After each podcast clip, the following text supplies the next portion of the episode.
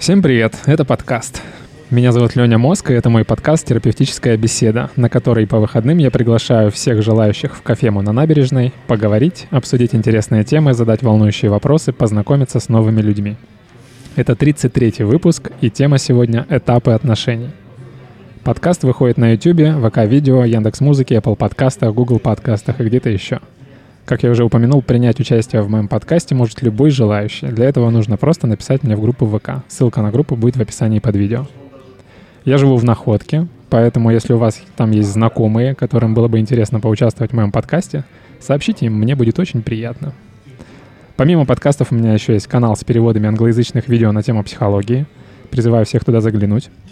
Ссылка на канал тоже будет в описании. Также у меня есть телеграм-канал, где я пишу тексты переводов интересных рилсов с каналов психологов, на которых я подписан.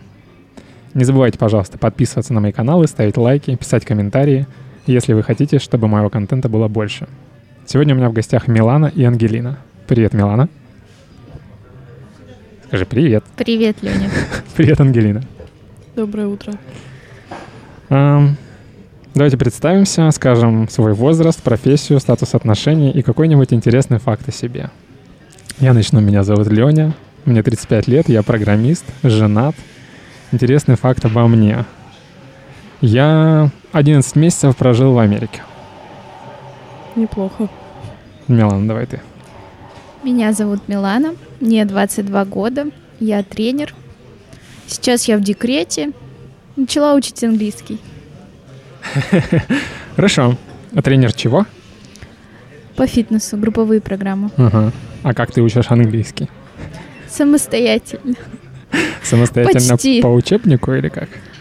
по интернету, ютубу. Ага. Хорошо. Ангелина? Меня зовут Ангелина, мне 21. А, не учусь, работаю в спортзале администратором. Интересный факт. Я люблю татуировки, и в свои 21 я почти разведена. Статус отношений, я в отношениях, но уже с другим человеком. Почти разведена, то есть ты в Да. браке. Да, я в браке. Мгм. А сколько вы были женаты? Четыре месяца. Очень интересно. Так, ты работаешь администратором в спортзале? Да. Окей. Ам, интересный факт ты какой-то сказала? А, это то, что ты э, почти разведена. Прикольно. Хорошо. А, Не буду тебя мучить по этому поводу, хотя, может быть, мы к этому вернемся. Мы с Ангелиной познакомились на ВК-знакомствах.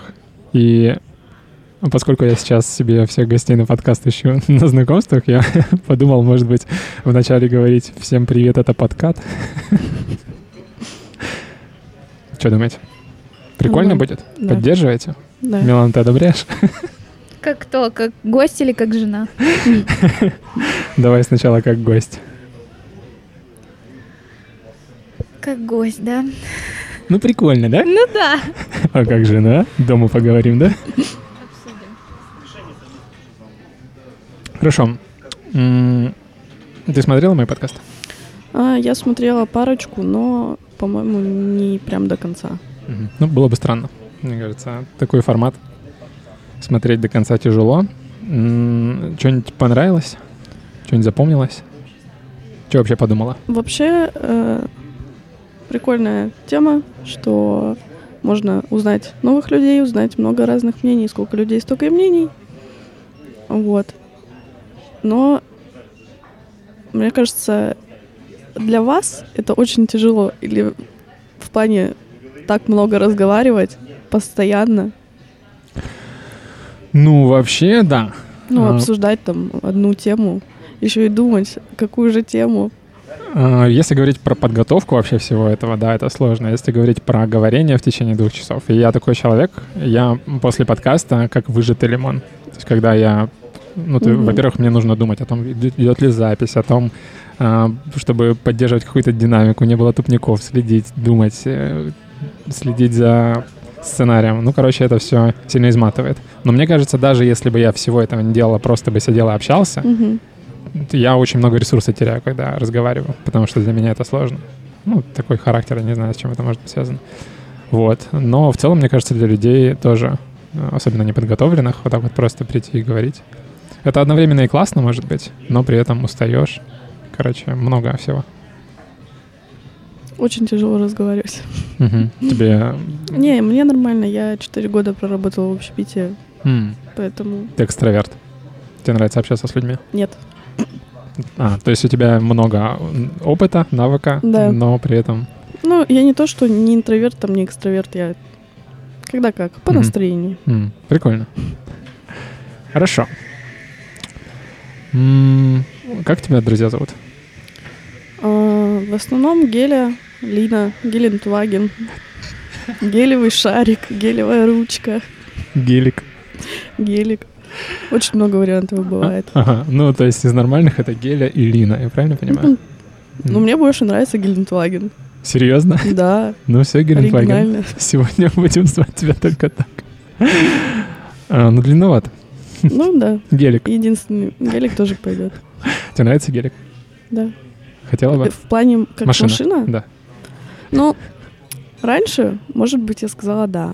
А сейчас, э, когда я на нее смотрю, ну, она какая-то несуразная для меня.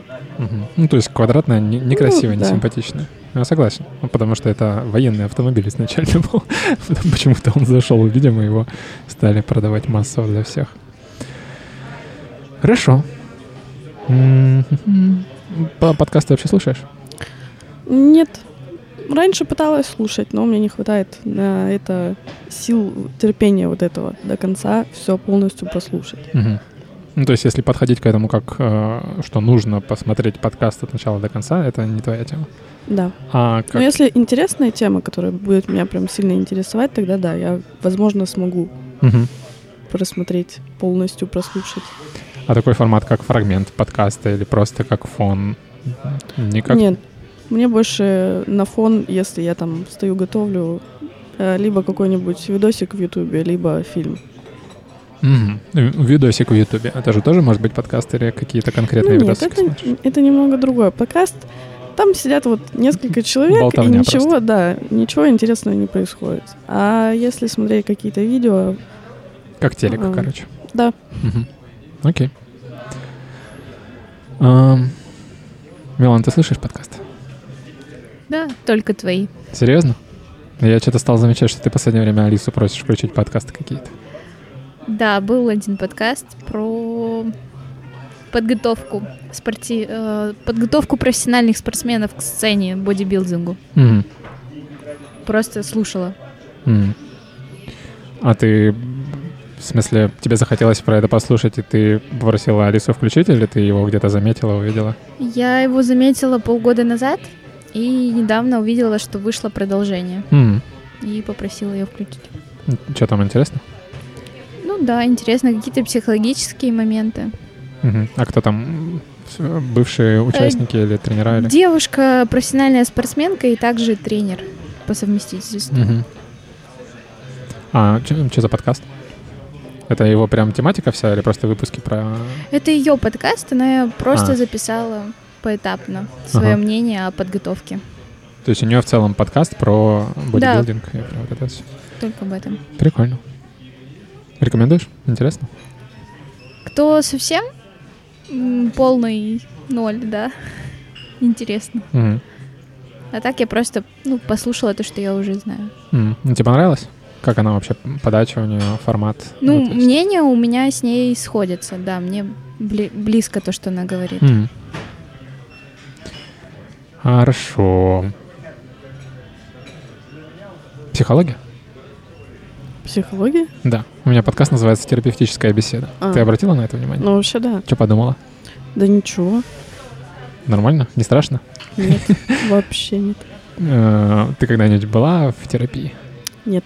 Но я думаю, последний год я думала, что записаться к специалисту. А почему? Хочется немного свои какие-то внутренние разобрать. То есть у тебя нюансы. прям есть какая-то цель что-то сделать, не просто попробовать посмотреть, Да. что это такое? Мгм. А у тебя... Откуда у тебя знания о том, что это тебе может как-то помочь? У тебя знакомые или ты просто где-то слышала? А, вообще слышала, знакомых, к сожалению, нет таких. А, Или к счастью, даже Мгм. не знаю. Ну да. А, Вот. Ну и просто тоже попробовать хочется. проверить самой, работает это или нет. М. Прикольно. Но ты в курсе, да, что это очень сильно зависит от психолога? Ну да, поэтому очень тяжело решиться. Ага. Это надо найти. Ну да. Но чем это как прыгать с 11-метровой вышки в воду. Чем дольше Да. готовишься, тем меньше вероятность, что ты прыгнешь. Хорошо. Рубрика оф-топ. Это когда я на что-то жалуюсь, как стало почему-то так. Сегодня мы поговорим про голосовые сообщения. Ангелина, что ты думаешь про голосовые сообщения? Если это голосовые сообщения от родственников, друзей, то ничего против не имею. Но слушать голосовое сообщение по 5-6 по шесть минут бывает очень устаешь. И такой пишешь, я потом прослушаю, у меня нет сейчас на это времени, и забываешь про него, и никто про него потом не вспоминает. Если это голосовое сообщение от незнакомого человека, если он, допустим, написал тебе по делу, а, то, ну, как бы это, мне кажется, не очень вежливо. Мгм. А почему? Но я, в общем-то, бью татуировки, мне бывают, пишут люди а, с каким-то запросом, что они хотят сделать. И начинают легче, да, в голосовом объяснить. Не надо напрягаться. Да. Что-то печатать. Но вот мне кажется, лучше напечатать. Мгм. Потому что когда люди начинают разговаривать, они иногда не фильтруют э, информацию, которую они говорят. Мгм. Из-за этого получается тоже путаница. Мгм. Понятно. А, про татуировки мы не поговорили. Ты давно этим занимаешься? Начала где-то полтора года назад. Мгм. А, Меня знакомый мой обучил. Ну и как-то пошло так, что я просто сейчас бью знакомым. Потому что нужны финансы, чтобы снять студию, Мгм. вот, которых сейчас, к сожалению, нету. Ну, как-то себе две набила. Мгм. Ну, то есть ты никогда в студии не работала? Нет.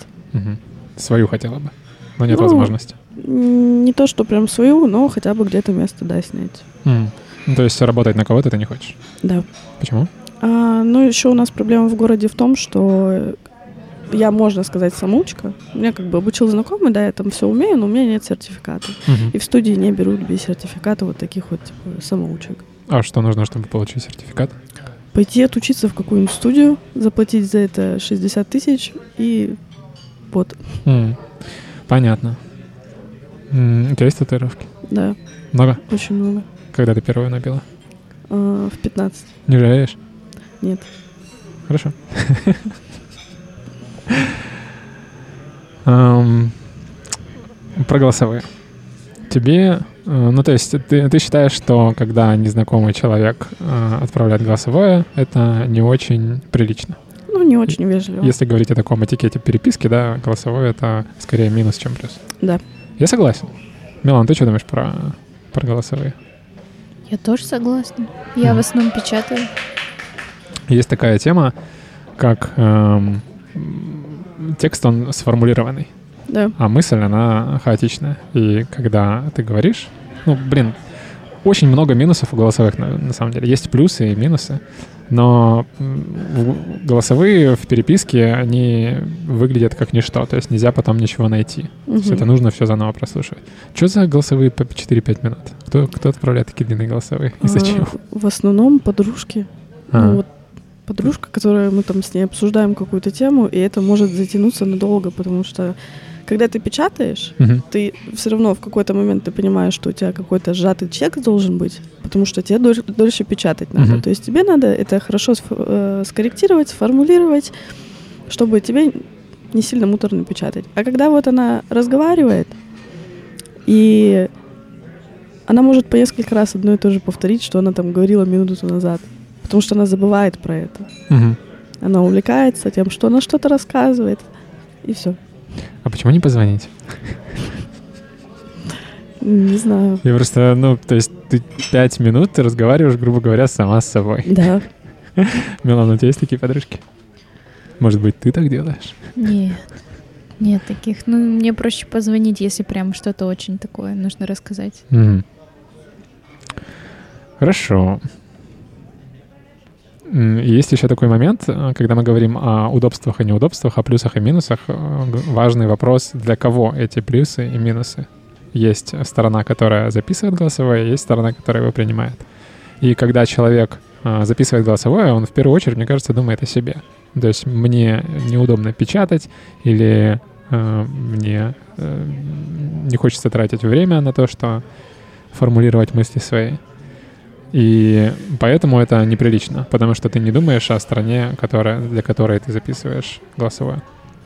Для страны, которая принимает голосовое, единственное, единственный сценарий, при котором голосовое может быть удобнее, чем текст, это в машине, когда ты едешь. И прослушать типа э, удобнее, чем Ну да. потому что отвлекаешься. Но, блин, если говорить про отвлечение во время езды, то все что угодно отвлекает. И прослушивание голосового точно так же отвлекает. Поэтому в том, что тебе прислали текст, ничего страшного нет, ты просто прочитаешь его потом. А если что-то срочное, то обычно звонят они. Короче, не вижу вообще плюсов. Единственное, ну то есть можно сказать, что голосовое имеет смысл, когда ты э, делаешь это для получателя, а не для себя. И в каких случаях это может быть для получателя? Когда ты помимо какой-то информации хочешь передать еще что-то, что нельзя передать текстом. Эмоции. Например, эмоцию или интонацию или еще что-то. Ну, то есть я, я вообще эту тему решил затронуть в подкасте, потому что я наткнулся на прикольное видео на YouTube, где э, женщина говорит о том, ну, о голосовых и о том, как их правильно делать. То есть она одну и ту же фразу зачитывает разными интонациями. Типа там «А, «Дорогой, купи хлеба, я забыла еще заеди там это». Ну, то есть, как Мгм. это обычно бывает. Или там «Дорогой». Если ты купишь еще хлеба, там, ну, короче, а, какой-то должен быть момент, а, который нельзя передать текстом, можно передать голосом, который сделает твое сообщение лучше. Потому что, Мгм. как правило, когда отправляют голосовое, мало того, что тебе приходится его слушать, а не прочитать, что, по-моему, прочитать гораздо удобнее, так там еще интонация такая, что типа понимаешь, что человек вообще похрен на тебя, или он просто это делает, потому что ему неудобно и так далее. Классное видео, я прикреплю ссылку в описании. Мне кажется, оно поможет многим людям. Вот, ну то есть, когда записываем голосовое, думаем о получателе. И сделать так, чтобы ему было лучше, чем текст. И наоборот. Ладно, переходим к теме. Тема сегодня — этапы отношений. Кто подготовился? Никто. Супер. Я подготовился. Что у вас вообще возникает в голове первое, когда вы слышите фразу «этапы отношений», Стадии. стадии отношений? Какие-то временные отрезки. Мгм. То есть в первую очередь именно это со временем связано. Что на протяжении времени в отношениях происходят разные периоды. Да, меняется. Мгм. Но в основном же не всегда работает, что люди начинают встречаться, а у них там конфетно-букетный период, там два года они повстречались, и они там женятся. Бывают же пары, которые и по пять, и по шесть лет, Мгм. у, у них все стоит на месте, и никто не хочет двигаться дальше. То есть у этих этапов, стадий, периодов может быть разная длительность во времени. Да. Ну да. Но все равно это связано именно со временем. Потому что, на мой взгляд, можно в двух измерениях на это смотреть. О- Одно временное, то есть какое-то время один период, потом переходим на следующий другой. А можно именно в плане качеств.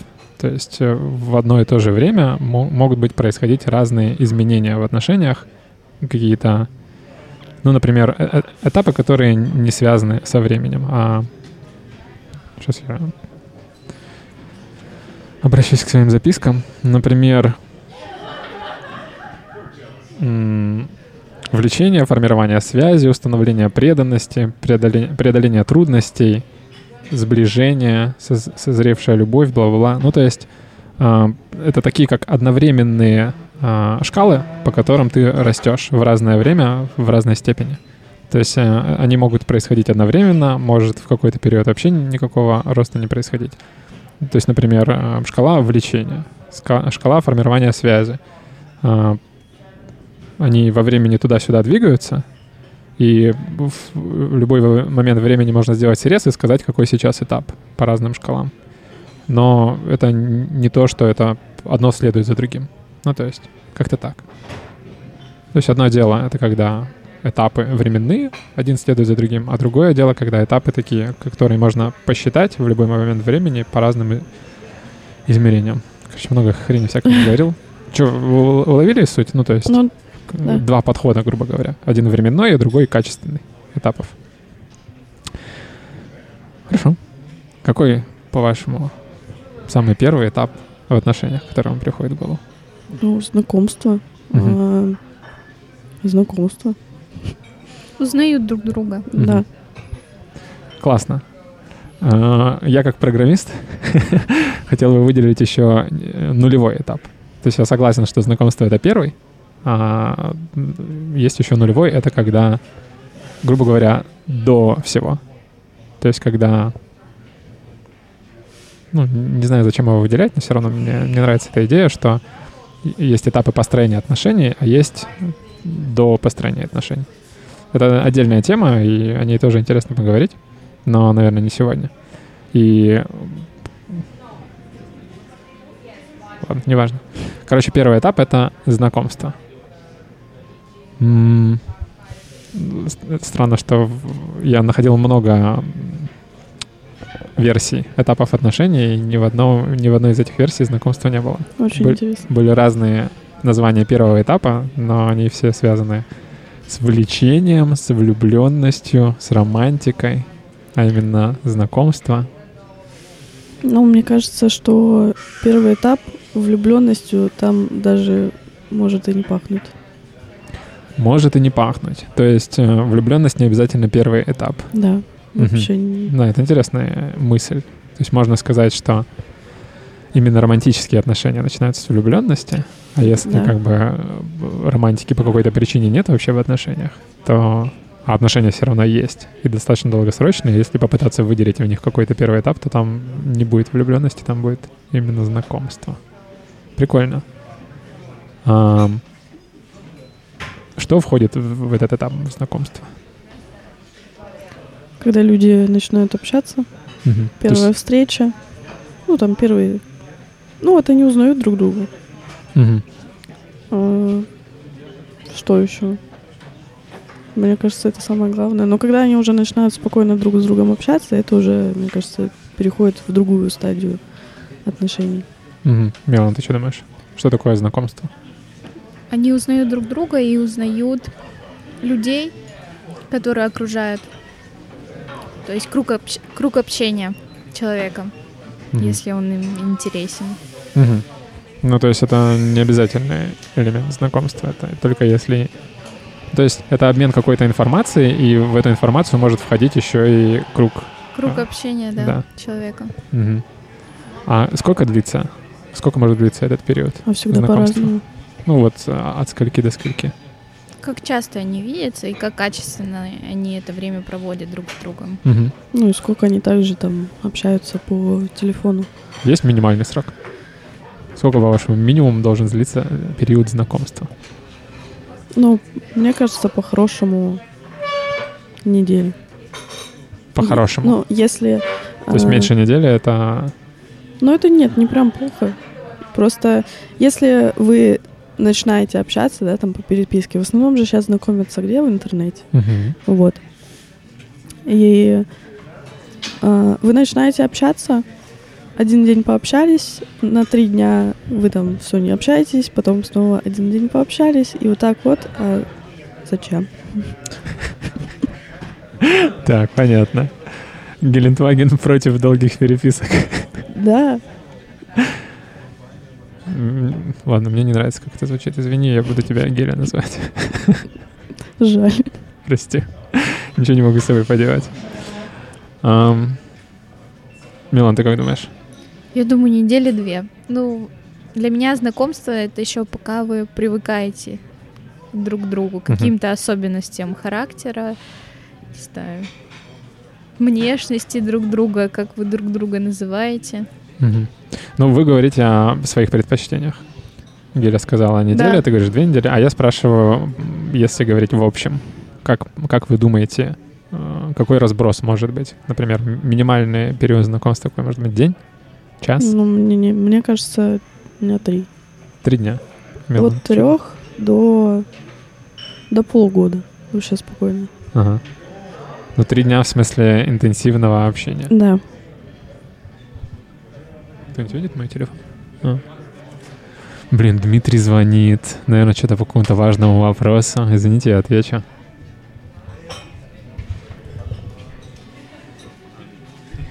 Не успел. Все, не придется вырезать. Перезванивать не буду. Дмитрий, если вы это э, смотрите, извините.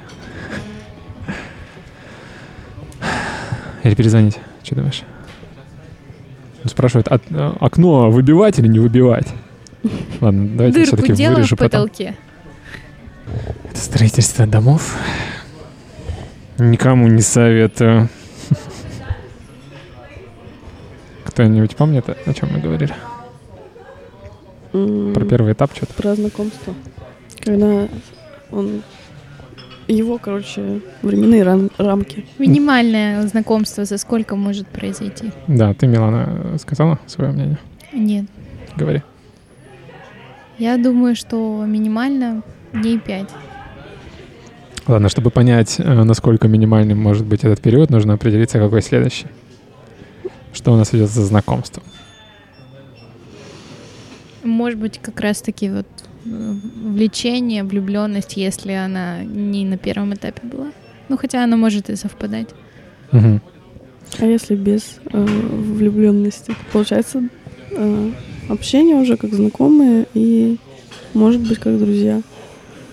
Общение. То есть это уже не узнавание друг друга, а эм, просто общение. Да, просто общение. Когда ты утром такой встал, э, написал «Доброе утро», я пошел на Ага. работу. В течение дня там вы обмениваетесь какой-то информацией, кто чем занимается. Вот. Ну, то есть это что-то вроде уже дружеских отношений. Ну, да. Ага. То есть знакомство, а потом дружба.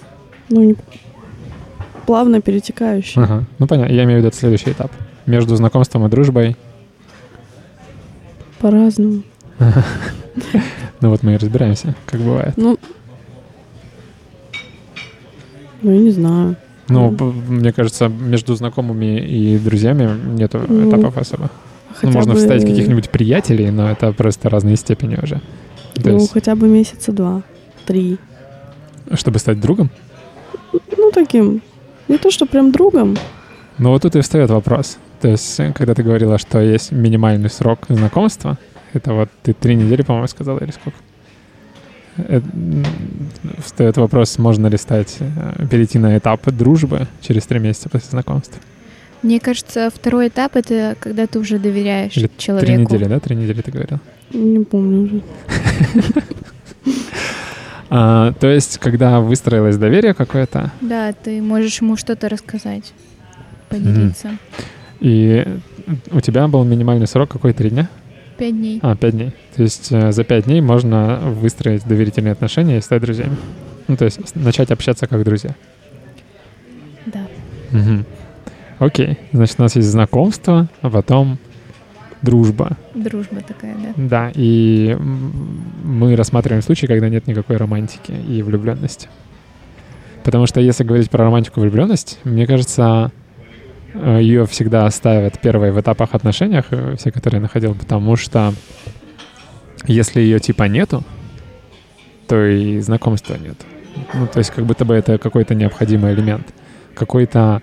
Должен быть какой-то интерес. Ну, если проходит знакомство с целью начать отношения, понятное дело, должен быть интересно. Не всегда присутствует романтика. Мгм. Ну, то есть у тебя такой, может быть, э, исключительно практичный подход. Вот мне нужен партнер, а, вот этот человек мне не нравится, но он подходит мне по всем пунктам, он точно надежный это, и поэтому я с ним познакомлюсь, потом начну дружить, и, может быть, Влюблюсь. да, Да, там как пойдет. интересно. Ну, то есть вопрос у нас стоит, э, нужен ли этот этап, как влюбленность. Мне кажется, что все равно есть какое-то влечение, если ты начинаешь какие-то отношения с мужчиной и к нему, к тебе. Ну да. Какое-то есть вот поначалу даже. Ну, во-первых, да, мужчины и женщины, они так устроены, что они друг к другу тянутся. иногда даже если они это не признают. А, другой момент, а, это, мне кажется, мне кажется, может вызвать проблемы, если ты начинаешь отношения без вот этой влюбленности, в том виде, что у тебя она возникнет кому-то другому. Понимаешь, о чем я? Ну, то есть... Ну, да, я поняла, но... А... То есть, если подходить к этому вопросу как бы сухо, да, с холодным умом, э, типа вот человек мне подходит точно, меня к нему не влечет. И ты начинаешь с ним знакомиться с, те- с целью потом перейти на дружбу и так далее. Но пока ты это делаешь, появился Мгм. кто-то, кому тебя влечет. И мне кажется, такие... Зачем кого-то другого искать, когда ты уже... А ты не ищешь. Ты же живешь в мире. Ну, то есть мы так устроены, что когда мы видим кого-то, Мгм. кому нас влечет, нас к нему влечет. Потому что так это по определению, да. Значит, тогда надо своему молодому человеку сказать, прости, Мгм. Ну, все, давай, А это значит, не пошло. а это значит, что нужно начинать отношения, когда есть влечение. Потому что если его нет, такая ситуация может произойти и опять. Тебе тоже прости, и тебе прости. Ну, то есть. Поэтому первый этап — это влечение. То есть влюбленность. Что-то, что позволит тебе перетерпеть все, что тебе может не понравиться в человеке. Потому что, опять же, и даже если когда ты подходишь без влюбленности к э, формированию отношений, даже если кто-то другой, кого, в кого ты влюбишься, не появился, а, у тебя не будет ничего, что будет помогать тебе. А, Ну, то есть вот это влечение, оно как бы пелену тебя на глаза. Ты не обращаешь, ты идеализируешь человека, ты не обращаешь внимания на его минусы, ну, типа, ну ладно, ну пофиг, зато вот э, он классный, мне нравится. А, И если этого элемента нет, то просто, мне кажется, до следующего этапа не дойдет, потому что все люди не идеальны, и как только тебе что-то не нравится, ты думаешь, о, это, все не подходит. Через 10 дней это реально заканчивается. Мгм. Просто Если не- начинает тебя бесить, как Если он не- говорит, не, как через выглядит. 10 часов или Вот так. 10 секунд. Да-да-да. Через сутки. Да, запах почувствовала и все. Мгм. До свидания. Ладно. Итак, значит, э, согласны, да, что все-таки первое должно быть влечение. Ну, влечение будет всегда. В плане э, влюбленность будет не всегда, а вот влечение к человеку. Так. Но че- если вот, допустим, ты общаешься с молодым, ну, либо с девушкой, либо с парнем, э, у кого в каких случаях, а, если тебе интересен человек, наверное, даже больше интерес, чем влечение, то ты будешь хотеть с ним общаться, тебе он будет интересен. Из-за этого появляется потом влюбленность. Мгм. Но если тебе он не интересен, то вы не будете общаться. М. Ну, ты все это детализировала немного, разбила, что есть сначала интерес, потом э, Ну, примерно, да. влечение, потом влюбленность. Но мне кажется, для простоты просто это все объединяют. Чтобы обозначить э, как нечто, что из-за чего ты идешь к этому человеку. Не просто потому, что он тебе подходит, а потому что есть какой-то магнетизм. Что-то, что-то, почему тебе с ним лучше, чем без него. Тебе приятнее с ним почему-то. И это вот мы... Давайте называть это влечением. Этап влечения. То есть что-то... И Необъяснимый интерес. да. Ну, я бы не назвал его необъяснимо. Что, а, Это все на биологию можно свалить. То есть мы так устроены, как вид, что у нас есть влечение, благодаря которому мы все, собственно, здесь существуем сегодня. Окей, дальше у нас после влечения мы обозначили некую дружбу. То есть когда влечение заканчивается? И заканчивается ли оно? И должно ли? И как бы вообще бывает? Ну, допустим, ну, если мы подразумеваем, что есть следующий этап, то неважно, закончилось влечение или нет, потом все равно что-то начинается новое. И мы говорили о дружбе в контексте отсутствия влечения. Если влечение есть, там дружба, или мы назовем это как-то по-другому? Потому что дружба с влечением, она как-то не, не вяжется. Доверительные отношения. Ну, то есть, это то, что мы уже называем отношениями. Когда ты спрашиваешь, у тебя есть кто-нибудь, ты говоришь да. То есть это вот эти вот отношения. Это следующий этап. Да. М, Ага. То есть сначала а, сначала назовем это встречаемся, а потом отношения. Второй этап. И чем он отличается от первого? То есть почему, как понять, что второй этап начался? Это, кстати, настолько дурацкий вопрос, который меня всегда бесил. Ну, то есть, когда люди решают, что они встречаются. Потому что никто никогда это вслух не обсуждает. Да, да, Типа, кстати. С этого момента мы встречаемся. Это происходит, во-первых, это какой-то не одномоментно, а какой-то плавный переход. Мгм. А во-вторых, что именно изменилось? Ну, типа, поцеловались, все, мы встречаемся. Или переспали, все, мы встречаемся. Или мы уже полгода спим друг с другом, все, мы встречаемся. Наверное, выстроены какие-то границы в отношениях. То есть люди договорились, что мы сейчас вместе и не нарушаем какие-то правила. Кто так делает? Кто вот так вот берет и говорит, давай договоримся? Никто так не делает. Ну, в все равно как-то обсуждают, э, что я, например, не приемлю к себе вот такое отношение. Ну, Ну, то есть- какие-то границы, они все равно есть. Может быть, даже не обсуждаются, но они условно Ну, Ты говоришь о том, что появляются, у тебя ограничения какие-то. когда произошло что-то, что тебе не нравится, ты говоришь своему партнеру, эй, так мне не нравится, не делай. Или про что? Либо, ну, мне бы так не понравилось, Мгм. чисто гипотетически. Ну, то есть ты не начинаешь с чистого листа перечислять все, что тебе не нравится, а только когда это произошло, и Ну, ты да. даешь партнеру своему понять, что, эй, вообще-то... появляются какие-то границы, ограничения в общении с другими людьми, например. Мгм. У всех по-разному. Но вопрос в том, как это происходит, и когда, и почему. Мне кажется, люди сами, что мужчина, что женщина, как-то додумываются до того, что они все пришли в стадию отношений. А, Когда начинается общение, ну, обсуждается же, а, хотят ли, когда отношений, серьезных отношений хотят или нет. Обсуждается, серьезно, Ну, вообще, да, конечно. У меня нынешний молодой человек, когда мы с ним начали общаться, он у меня напрямую спросил, хочешь ли ты детей? Ты имеешь в виду муж?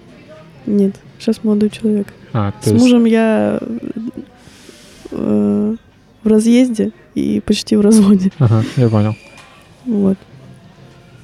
То есть, э, когда человек ищет себе вторую половинку, а, он как-то, мне кажется, вот такими... Ну, это ладно, был прямой вопрос про ребенка. Ну, ты Но говоришь... наводящими вопросами а, как-то подготавливает к тебя тому, что будут у вас отношения или нет. Ну, мне кажется, ты говоришь про выяснение, подходит тебе человек или нет. То есть есть какие-то критерии, Ну, что это- вот мне нужны отношения для того-то, для того-то. Подходишь ты мне? Устраивает тебя это или нет? Ну, Это может произойти в первый день. А мы говорим уже про переход от, между первым этапом и вторым, когда он происходит.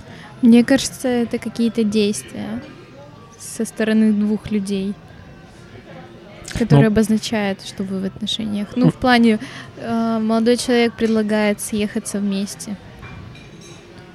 Это же уже говорит, ну, что у него, наверное, какие-то серьезные намерения. Мгм. Либо Ну, это тоже хороший момент. То есть такие как, как бы пов- поворотные моменты, назовем их так. Это, как я уже говорил, поцелуй, ам, секс, а, съе- съе- съехаться вместе. Ну, то есть какие-то такие моменты. Вы понимаете, что то, о чем мы говорим, это то, что... То, м, чего не существует. Типа того, да. Ну, то есть это... размыто все. Это то, что появилось а, после с- так называемой свободы, когда с эпохи, когда был только брак, то есть дети, потом Мгм. в браке, и, и там все было понятно. Если вы женаты, то вы вместе, не женаты, не вместе. А сейчас мы живем как бы в свободе, да, когда можно делать все, что угодно, и поэтому а, у людей с этим много сложностей связано, потому что ничего не ясно.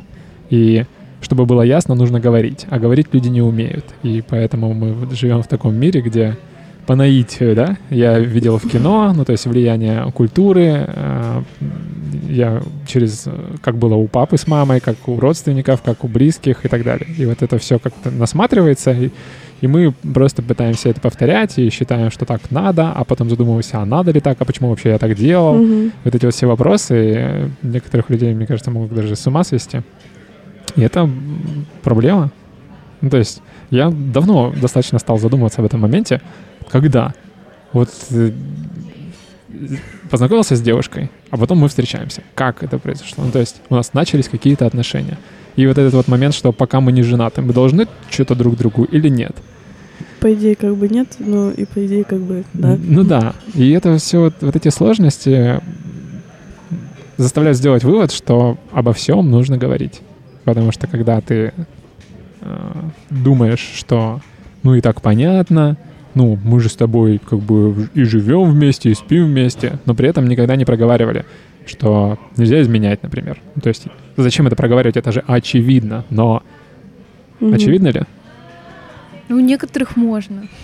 Ну то есть это, Свободные отношения. да, это... Ну это что же обговаривается? Да. мы живем в одной культуре, и подразумевается, что э, раз ты, мы в одной культуре, то мы должны знать и должны следовать этим общим принятым правилам. То есть мы негласно договариваемся, что мы будем следовать правилам, которые никогда друг с другом не оговаривали. То есть, когда мы женимся, нам как бы зачитывают, грубо говоря, э, супружескую клятву, и вот это все, там все понятно. Но когда мы начали встречаться, особенно когда это происходит в юном возрасте, там, студенты и так далее, то есть просто начинают что-то мутить, но... Ладно, это все понесло меня куда-то. Итак, второй этап.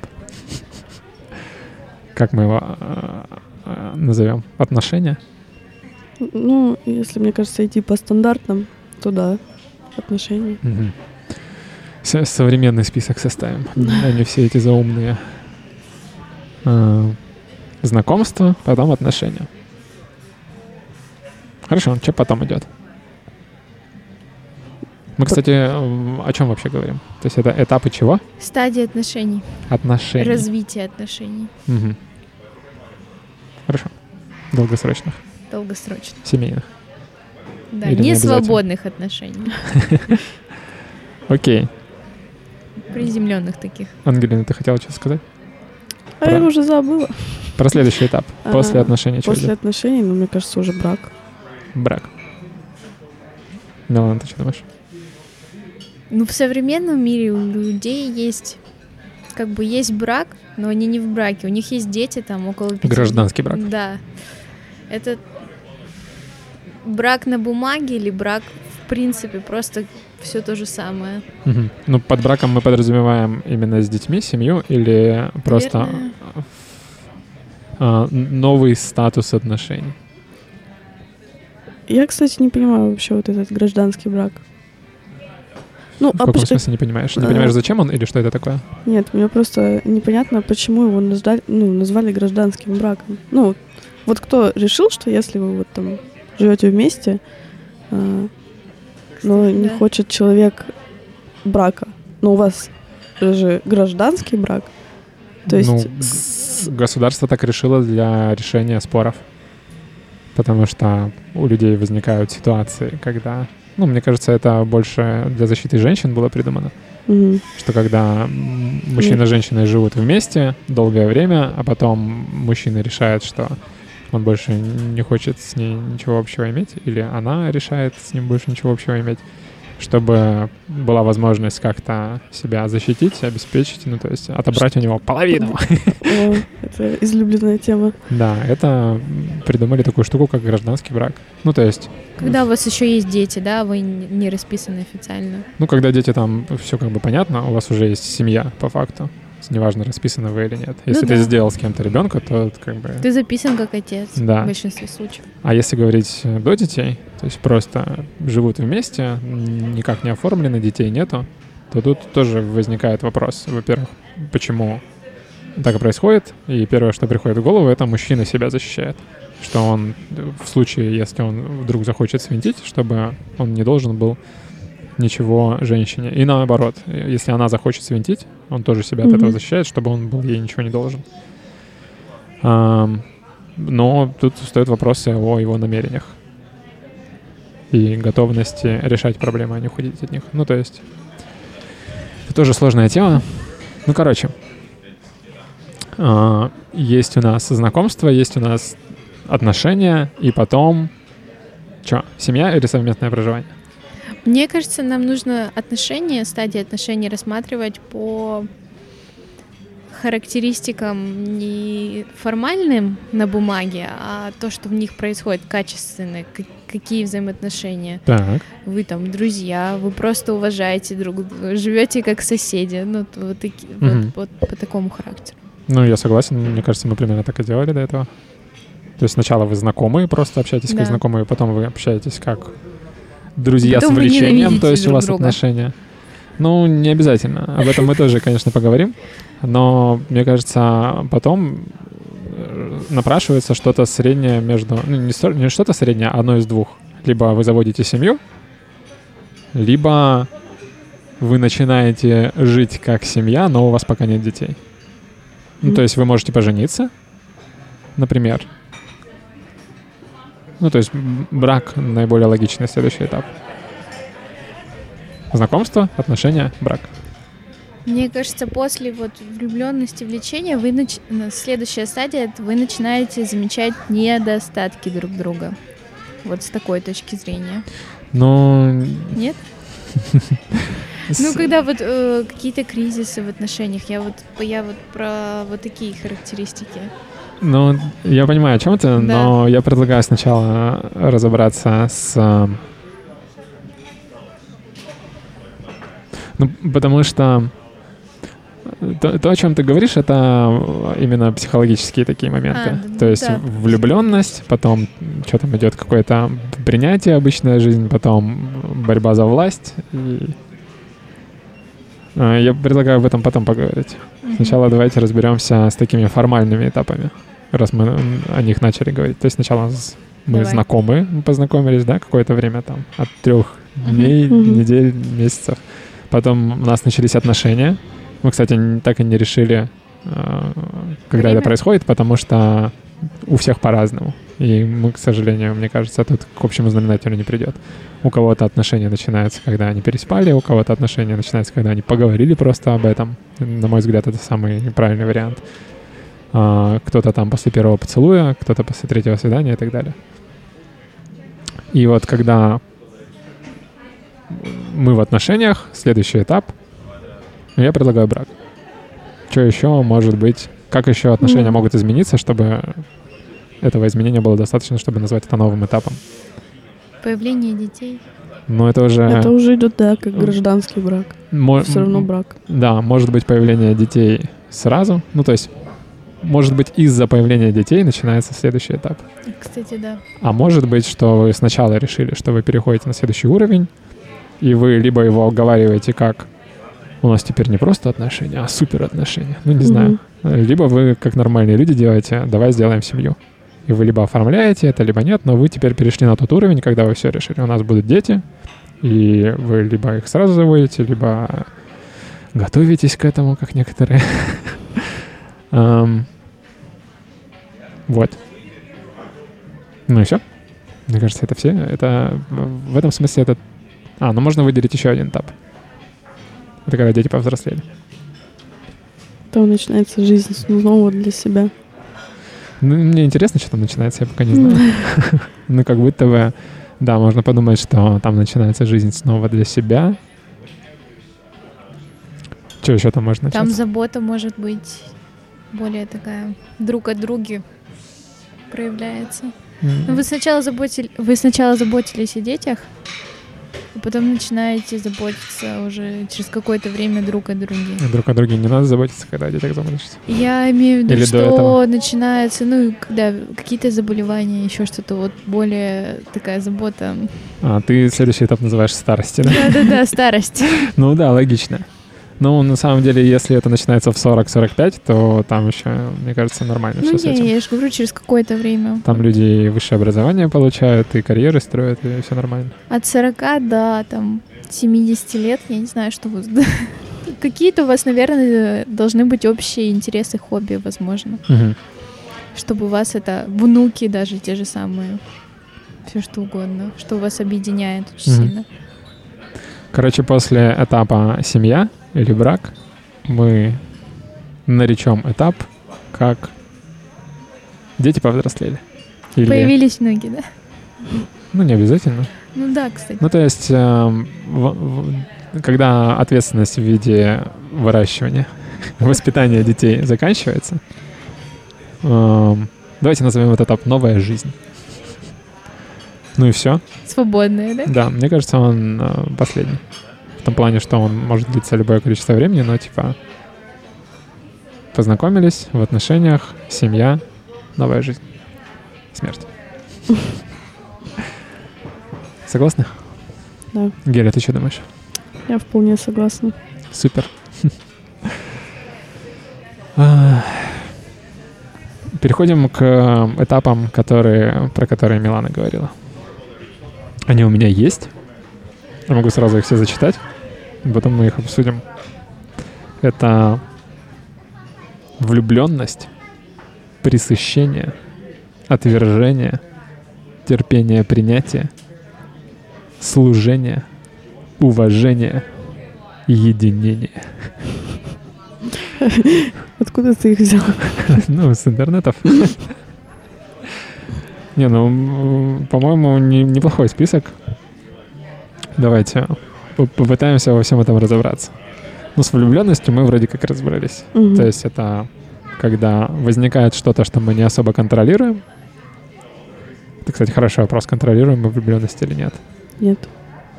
Ам, мы можем на нее влиять. Мы можем влиять на то, в кого мы влюбляемся, окружая себя определенным типом людей. Если ты будешь всю, если ты всю жизнь проведешь среди бомжей и наркоманов, то ты влюбишься в бомжа-наркомана. Если ты окружишь себя другими людьми, то ты, скорее всего... Ну, то есть мы влюбляемся в того, кто, кого мы, с кем мы пересекаемся. А мы выбираем, с кем нам пересекаться. Согласны? Ну, тоже верно, кстати. Да, поэтому я всегда молодым девушкам, которые задумываются, а где найти того самого, рекомендую идите туда, где проводят время те, кого вы хотите. То есть, если ты понимаешь, кого ты хочешь, Мгм. то сложностей не вижу. Например, если ты, ну, девушки, как правило, хотят обеспеченных, способных, э, компетентных людей, иди работать туда, где работают такие люди. Например, хочешь нефтяника, иди в нефтяную компанию с секретарем, и ты будешь каждый день находиться в, в среде, где работают нефтяники. И рано или поздно либо он в тебя влюбится, либо ты в него, либо вы одновременно, если повезет. И супер кайф. А, Поэтому переходим с влюбленностью, все понятно, переходим к второму этапу. Это пресыщение. Э, Это вольный перевод. Я этот список на английском нашел. Или этот на русском был? А, есть еще другой вариант э, второго этапа, это называется реальность. То есть, когда пелена, грубо говоря, с глаз спадает. Мгм. Влюбленность это когда у нас гормоны, эмоции, влечение сильное. И То есть, когда человек начинает видеть минусы. когда все, Первая ссора. когда, когда все, что было на первом этапе, куда-то исчезает внезапно. Начинается второй этап, и где-то он называется реальность, где-то он называется пресыщением. То есть мы насытились всем вот этим вот кайфом, и он перестал для нас быть кайфом. То есть когда мы постоянно едим что-то вкусное, оно перестает быть вкусным, потому что удовольствие из-за разнообразия появляется. И что вы можете сказать про этот этап? Про второй? Про реальность. Мне кажется, что вот это вот второй этап насыщения, пересыщения, как он там правильно, все зависит от человека, тот, у кого, у кого пришел этот этап. Ну, либо у обоих. Как они на это реагируют. Мне А, кажется, он в каком-то смысле синхронизируется. Потому Возможно, что да. когда ты чувствуешь, что другого человека к тебе стана- начинает меньше влечения, то и это взаимно всегда. Ну, это же также люди понимают, что такое бывает в отношениях. Мгм. Вот. Не просто бывает, Не мне все кажется, это... понимают, кстати. Ну, мне Ну, кажется, очень малое количество людей. а, к это- ну да, то есть об этом нужно как-то узнать. Потому что люди думают, что а, если тебе кто-то нравится, то он будет тебе нравиться всегда. Мгм.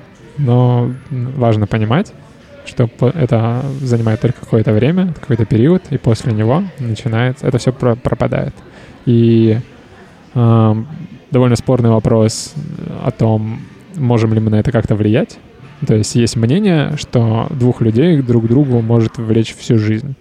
Либо это может пропадать, начинаться заново и так далее. И это зависит от того, что вы делаете для этого, можно ли для этого что-то делать и так далее. Но, тем не менее, э, есть такой первый этап, и он рано или поздно заканчивается, и начинается реальность. Как вы думаете, сколько длится первый этап по времени? В среднем или типа того? Полгода. Первый этап? Угу. У тебя микрофон смотрит мимо твоей головы, да, вот так. Первый этап. Я думаю, что месяца два-три, ну, в зависимости, как часто вы видитесь Мгм.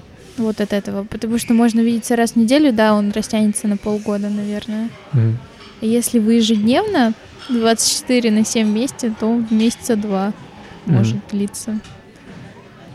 Мне кажется, 3-4 месяца. Ну, то есть что-то среднее между тем, что вы сказали.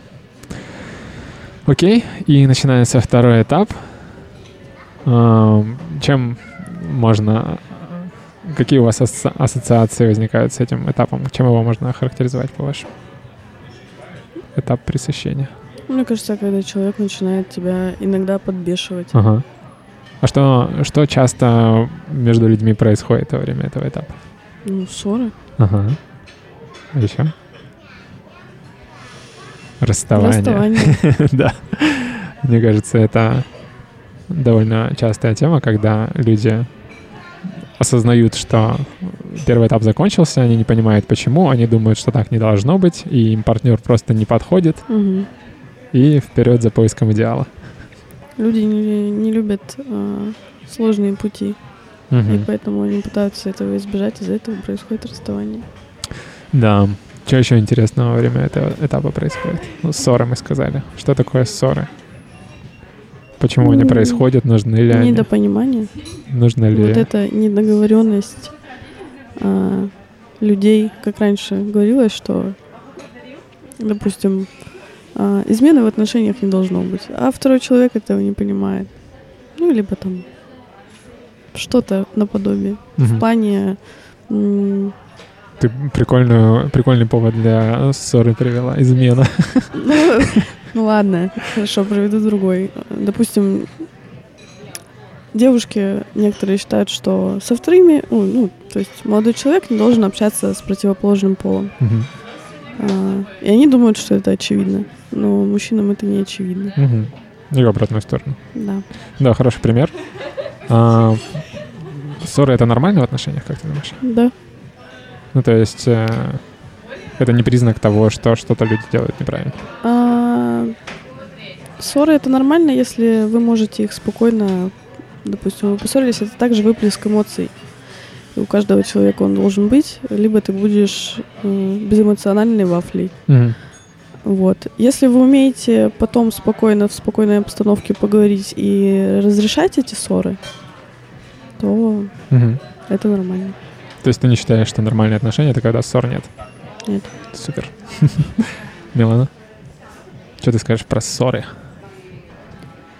Ссоры помогают в адекватных отношениях выяснить, что, что не хватает. И в любом случае вы выходите на какой-то более новый уровень понимания друг друга лучше, если вы оба работаете. Мгм.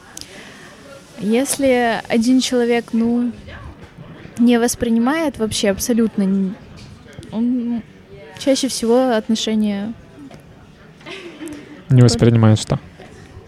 Не воспринимает критику, не хочет работать. Просто думает, что отношения это для кайфа, удовольствия. Мгм. И если что-то не так, все, пока. Ну, то есть ссора — это признак того, что что-то не так, и надо выйти из отношений или поменяться партнеру или еще что-то, да?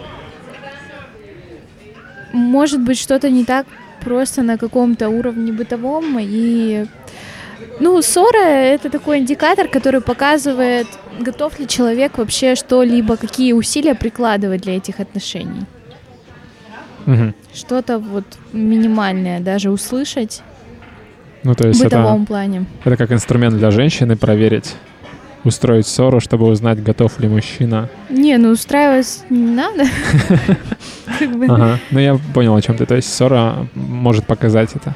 Да, готов ли человек прикладывать усилия ради этих отношений? Мгм. Какие у него намерения, чего он хочет вообще?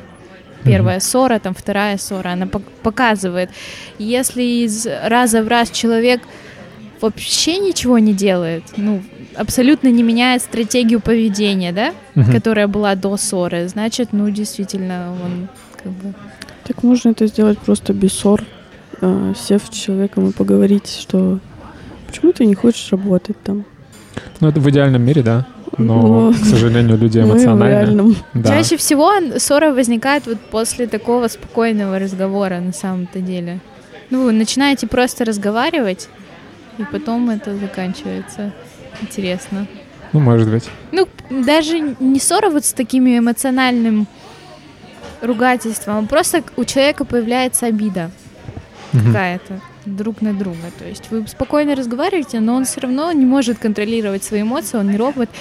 И получается, что может он даже пообижаться недолго, Мгм. чтобы переварить все это. Мгм. Ну, то есть э, причина ссоры — это обида или злость. Ну, то есть какая-то ну, негативная эмоция. недопонимание, да, между людьми, что его это задело, обидело. Мгм. То есть один из партнеров сделал что-то, что другому не понравилось. Да. Это Задело не- его. Ну, недосказанность Ага. в том же плане. Ну да, то есть э, прикол в чем? Э, если одному человеку не понравилось, что сделал его партнер, он может ему просто об этом спокойно сказать. Но он может подумать, что э, зачем я буду м, говорить другому человеку, что делать, или не хочу жаловаться, Мгм. или чем мне сложно потерпеть это и так далее. И из-за этого у него, он, грубо говоря, он может закрывать на это глаза и держать это в себе. И это может накопиться и вылиться в... Одну большую ссору. Ну, да. То есть э, началом ссоры в этом случае произойдет эмоциональный какой-то всплеск.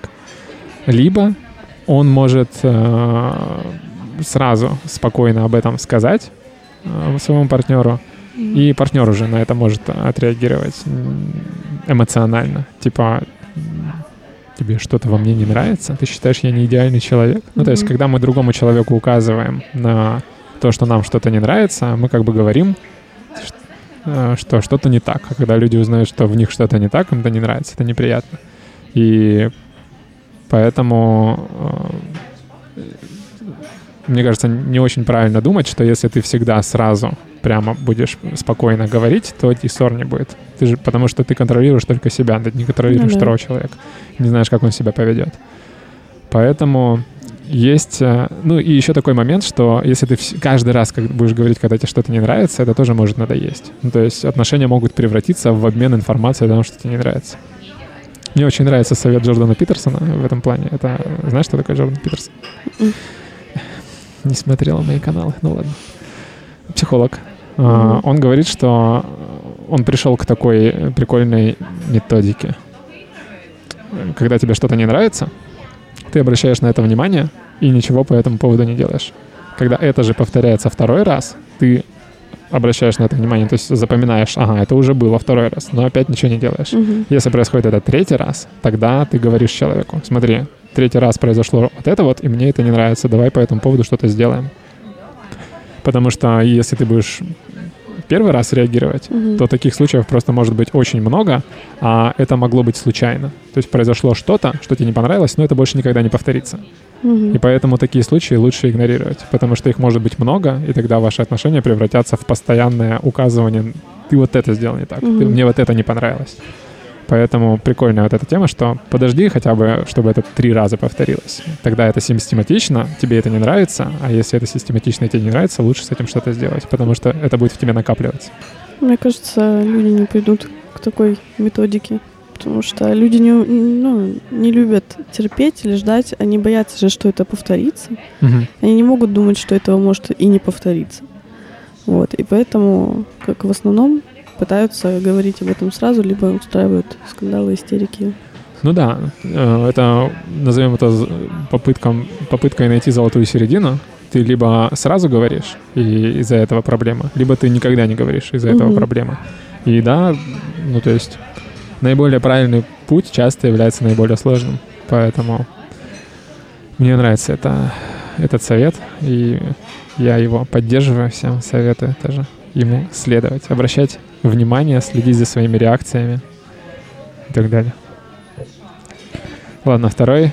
Это был второй да, этап пресыщения, когда у нас э, уже нет влюбленности, мы в отношениях, и нас начинает что-то бесить, мы начинаем из этого ссориться. Мгм. И называется это пресыщение или реальность. Следующий этап. Ну, у меня здесь две, а, два разных источника. Соответственно, разные этапы. Первый вариант — это отвержение, а второй — это борьба за власть. Не знаю, насколько их можно связать друг с другом. Давайте про отвержение сначала поговорим. Как вы думаете, что, что это значит? Этап отвержения. Как раз-таки вот после вот этих вот ссор ты начинаешь думать, что человек не твой, Мгм. и ты не хочешь дальше вот с этим бороться, и просто вы расстаетесь. Мгм. Милана, ты согласна? Я согласна с тем, что ты начинаешь задумываться о том, что человек, возможно, не твой. Кто-то начинает э, ждать, давать шансы, да, посмотреть, что будет дальше. В целом, ты же поговорил с человеком, ждешь, пока он там какие-то действия сделает, да. Не сразу же он поменяется, и ты поменяешься. Вот этот вот этап, да. Ну, наверное, ты замечаешь очень очень большое количество минусов, которые перевешивают плюсы. И появляются мысли, а может быть, нужно расстаться. Либо люди расстаются, либо люди терпят и как-то работают над этим. Мгм. Если плюсы перевешивают все-таки. Мгм. Мне кажется, э, что вот этот э, момент как ожидание и надежда на то, что все само разрулится, это идет до отвержения. Оно больше входит в предыдущий этап. М. Потому что отвержение это когда ты уже все наждался. А, Но я согласен, что такой момент тоже может быть. э, интересный момент. Такое бездействие людей и надежда на то, ну что... не то, что бездействие, ты как бы при- предпринимаешь какие-то действия и ждешь, пока они подействуют, улучшат отношения, вот, Мгм. как бы я сказала. То есть попытки исправить то, что тебе не нравится. Да, да. И, и ты, пыта- ну, ты ждешь, пока они как-то положительно подействуют. Да, они же не сразу меняют Мгм. кардинально. Ну, короче говоря, это отношения. предыдущий этап. То есть вы в реальности, вы ссоритесь И пытаетесь что-то сделать. То есть отрицание это когда уже все, нету сил бороться за отношения, Мгм. отвращение. Эм, Попытки что-то решить, я не знаю, они логичны в этапе во втором или нет? Во втором, да. Решить, э, решить в плане. До, до отвержения пытаешься что-то сделать. Улучшить. Ну, то есть у вас прошел конфетно-букетный период страсть, Мгм. влечения, вы такие, ну ок, мы в отношениях, нам что-то не нравится, нас бесит, мы ссоримся, и мы такие, давай пытаться это преодолеть. Это до отвержения происходит? Мне кажется, вот пресыщение друг другом, вы просто у вас происходит осознание каких-то проблем, а не действия, чтобы их решить. Вот я как для себя думала, что вы просто осознаете, о, Ну да, я мы поэтому... надоели друг другу. Я там. поэтому и сомневаюсь, что это ко второму этапу можно отнести. Попытки что-то сделать. То есть как будто бы... а, Как будто бы это какой-то опытный человек, который уже знает, что а, сейчас у нас этап, когда розовый период закончился, и жизнь вот такая, но нужно что-то делать. И мне кажется, это возникает только у людей, которые это уже все проходили. А изначально, после периода влечения начинается период ой, мне вот это не нравится, ой, он в этом не так. И, и это именно пресыщение. И попыток что-то исправить здесь еще пока нет. И потом начинается период отвержения. То есть все не то, мне все не нравится. Да. Класс. Так увлекательно со мной соглашаются. А какой четвертый этап? Все тебе интересно, да? Я предлагаю борьбу за власть разобрать из другой классифи- классификации. Это тоже третий этап после реальности. Борьба, борьба за власть. Можно ли, ну, то есть как, как вы бы охарактеризовали этот этап? Почему он так называется и почему он третий? Мне кажется, это этап, когда девушки делают из молодых людей жестких подкаблучников. Либо ему не удается это делать. Это про равенство, да? Выяснение, кто лидер. Да. Да, ну то есть в предыдущем этапе мы выяснили, что мир не идеальный, и нам есть что-то, что нам не нравится. Теперь Мгм. давайте решать, э, по чьему слову, Кто будет главным? да, кто будет решать, как будет. Интересный момент. Эм, Хорошо. Хотя, по идее, можно на первой стадии знакомства узнать э, характер да, человека и понять, кто будет вести эту пару. Мгм. И понять, подходит вам такое отношение или нет, да? Либо мужчина доминирует, либо женщина. Мне кажется, в равной степени вообще невозможно такое. Ну, то есть какой-то человек все равно будет подавлять. Кто-то будет больше разговаривать, кто-то будет больше молчать и слушать. Но, мне кажется, э, не сразу же все свои качества раскрывают. Ну, минусы и плюсы. Это все раскрывается с периодом отношений, вот как они идут. И девушка, которая заходит с парнем в отношений, даже ту же самую ситуацию про подкаблучника возьмем, она не, не покажет сразу, что ты будешь подкаблучником. Она сначала его к себе ближе, чтобы он был рядом, а потом будет потихонечку давить на мозг. Ох уж хитрая женщина это. А, Ну окей. То есть ты считаешь, что нужно предпринимать попытки, чтобы избежать этого в будущем заранее? Я согласен, но Ну, да. просто, как показывает практика, Ну- это очень нечасто работает. Ну, ты можешь посмотреть, как человек ведет себя с другими людьми.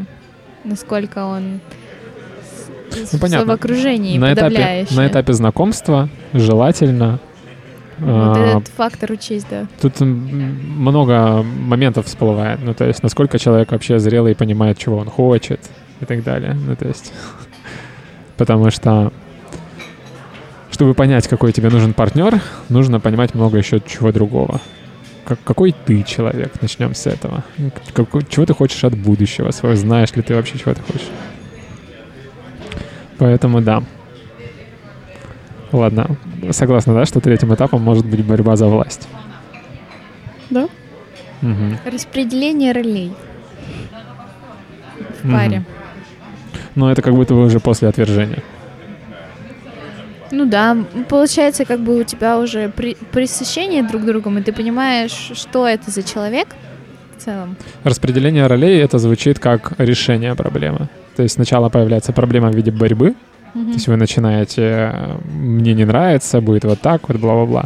А э, распределение ролей это когда вы уже типа надо что-то делать. Давай решим, кто что будет делать, чтобы не было ссор. Да? Да. Хорошо.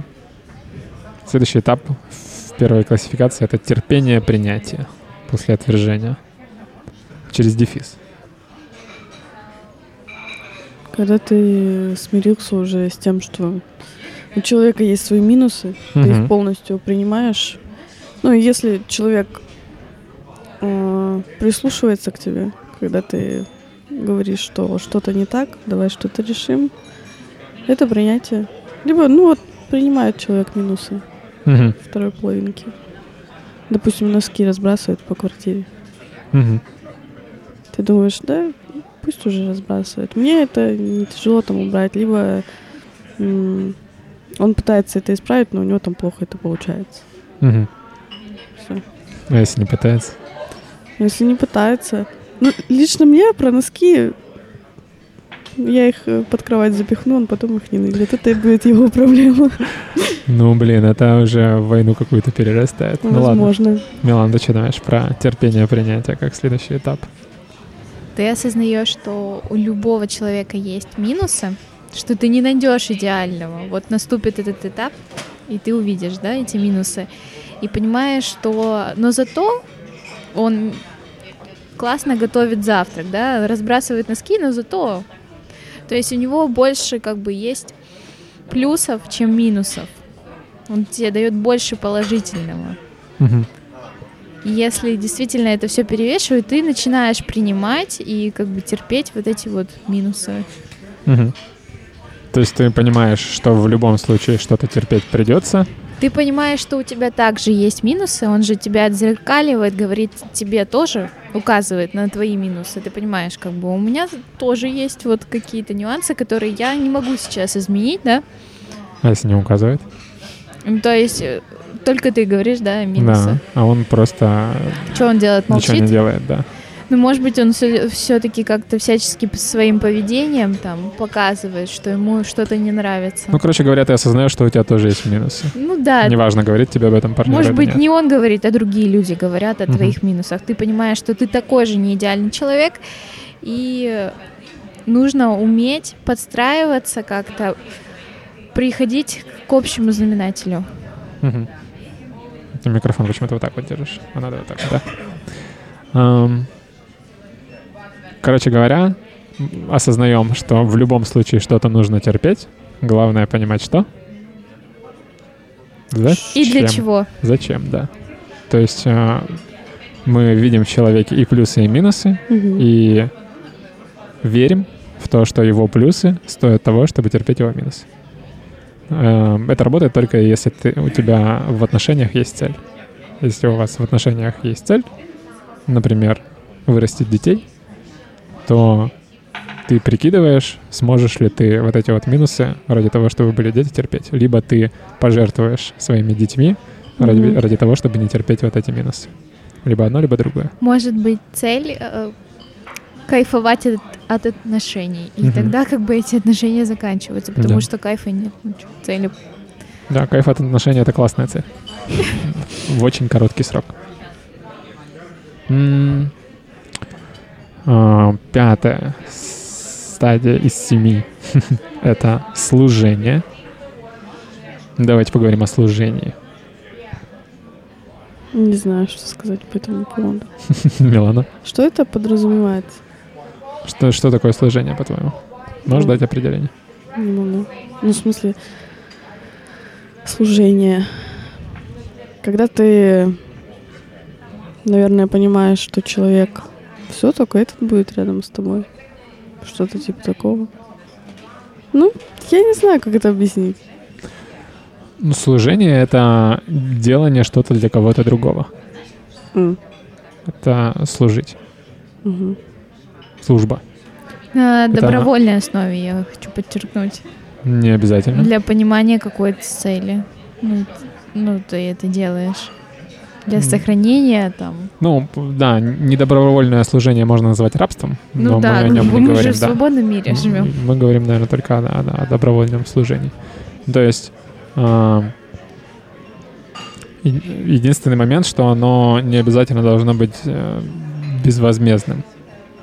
Ну, то есть, а, когда я иду на работу, я служу своей компании, своему начальнику, и за это мне платят.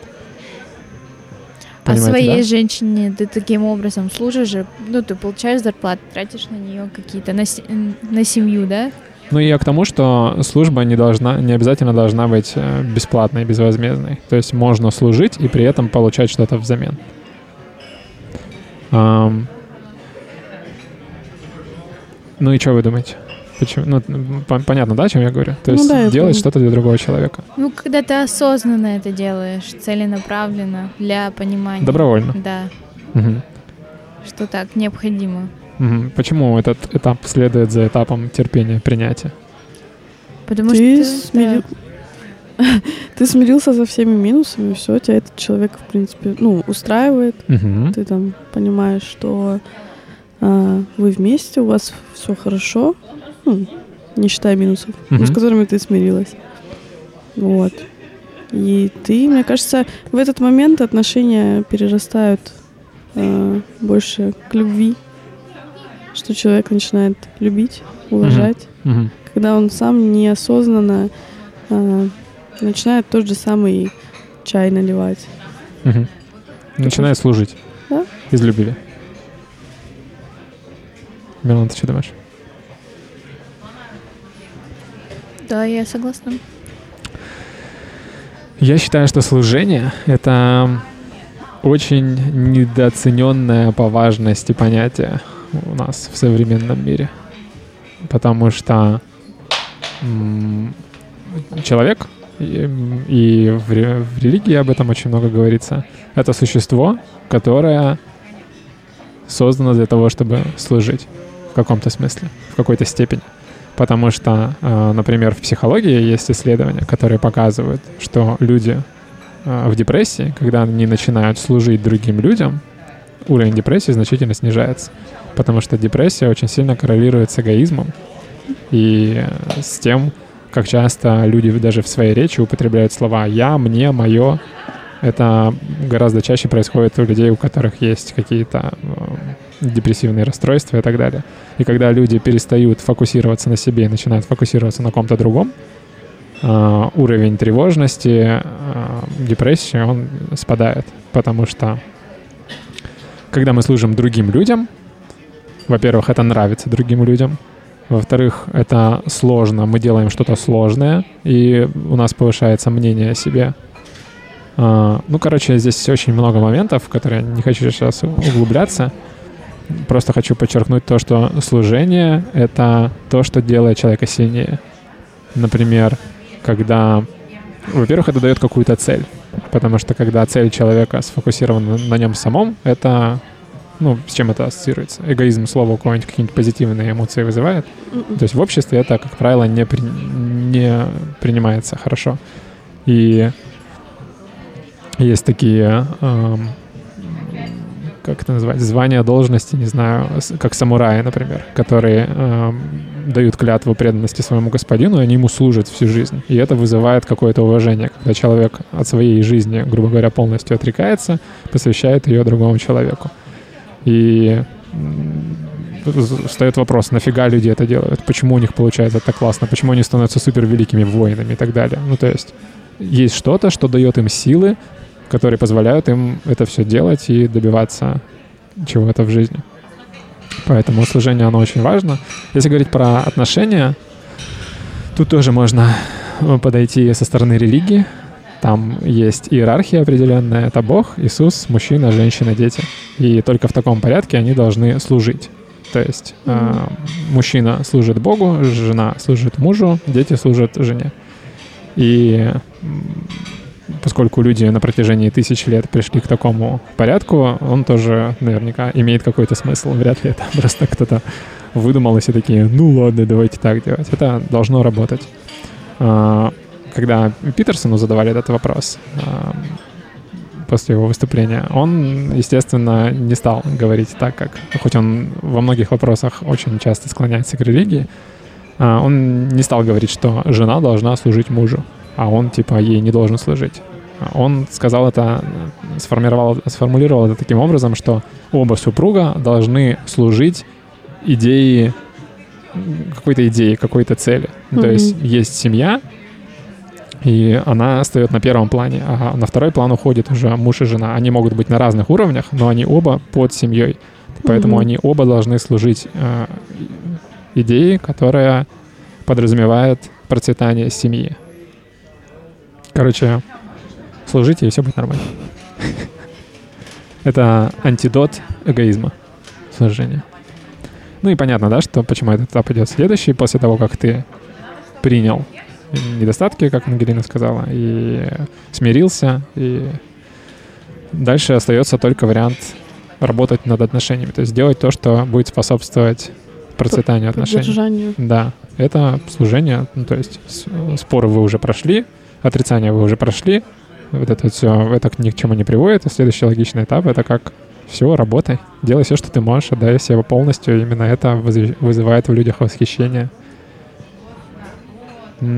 это сложно? Ну, то есть здесь можно уйти в, в обратную сторону спектра, да, забыть о себе. Это тоже довольно такой важный момент, что когда мы ничего для себя не делаем, ничего не просим взамен, позволяем собой пользоваться, это тоже может много негативных моментов эм, повлечь. Но здесь важно понимать, для чего вообще ты все делаешь. Если твоя главная цель — это семья, то ты совсем справишься. И важно понимать, что для того, чтобы ты мог делать что-то для семьи, тебе нужно и о себе не забывать. И супруг о тебе забывать не должен, и, и, все тому подобное. Но суть служить, она никуда не девается. Просто она подразумевает очень многое под собой. Ладно, следующий этап. Уважение. Не совсем понятно, почему. Ну, логическая цепочка. Но давайте обсудим. Как вы понимаете, уважение, почему оно здесь стоит после служения? Наверное, если ты видишь, что человек тебе так же служит, как и ты ему, ты начинаешь это уважать. М, За что-то появляется уважение. Не просто же так. Подкрепляется чем-то, какими-то действиями. То есть подразумевается, что другой человек тоже служит. Мгм. Ну, в какой-то мере, да. Мгм. То есть э, параллель обязательно должна быть. Вы оба должны к этому прийти вместе. Типа один без другого работать не будет. Ага. Хорошо, следующий этап.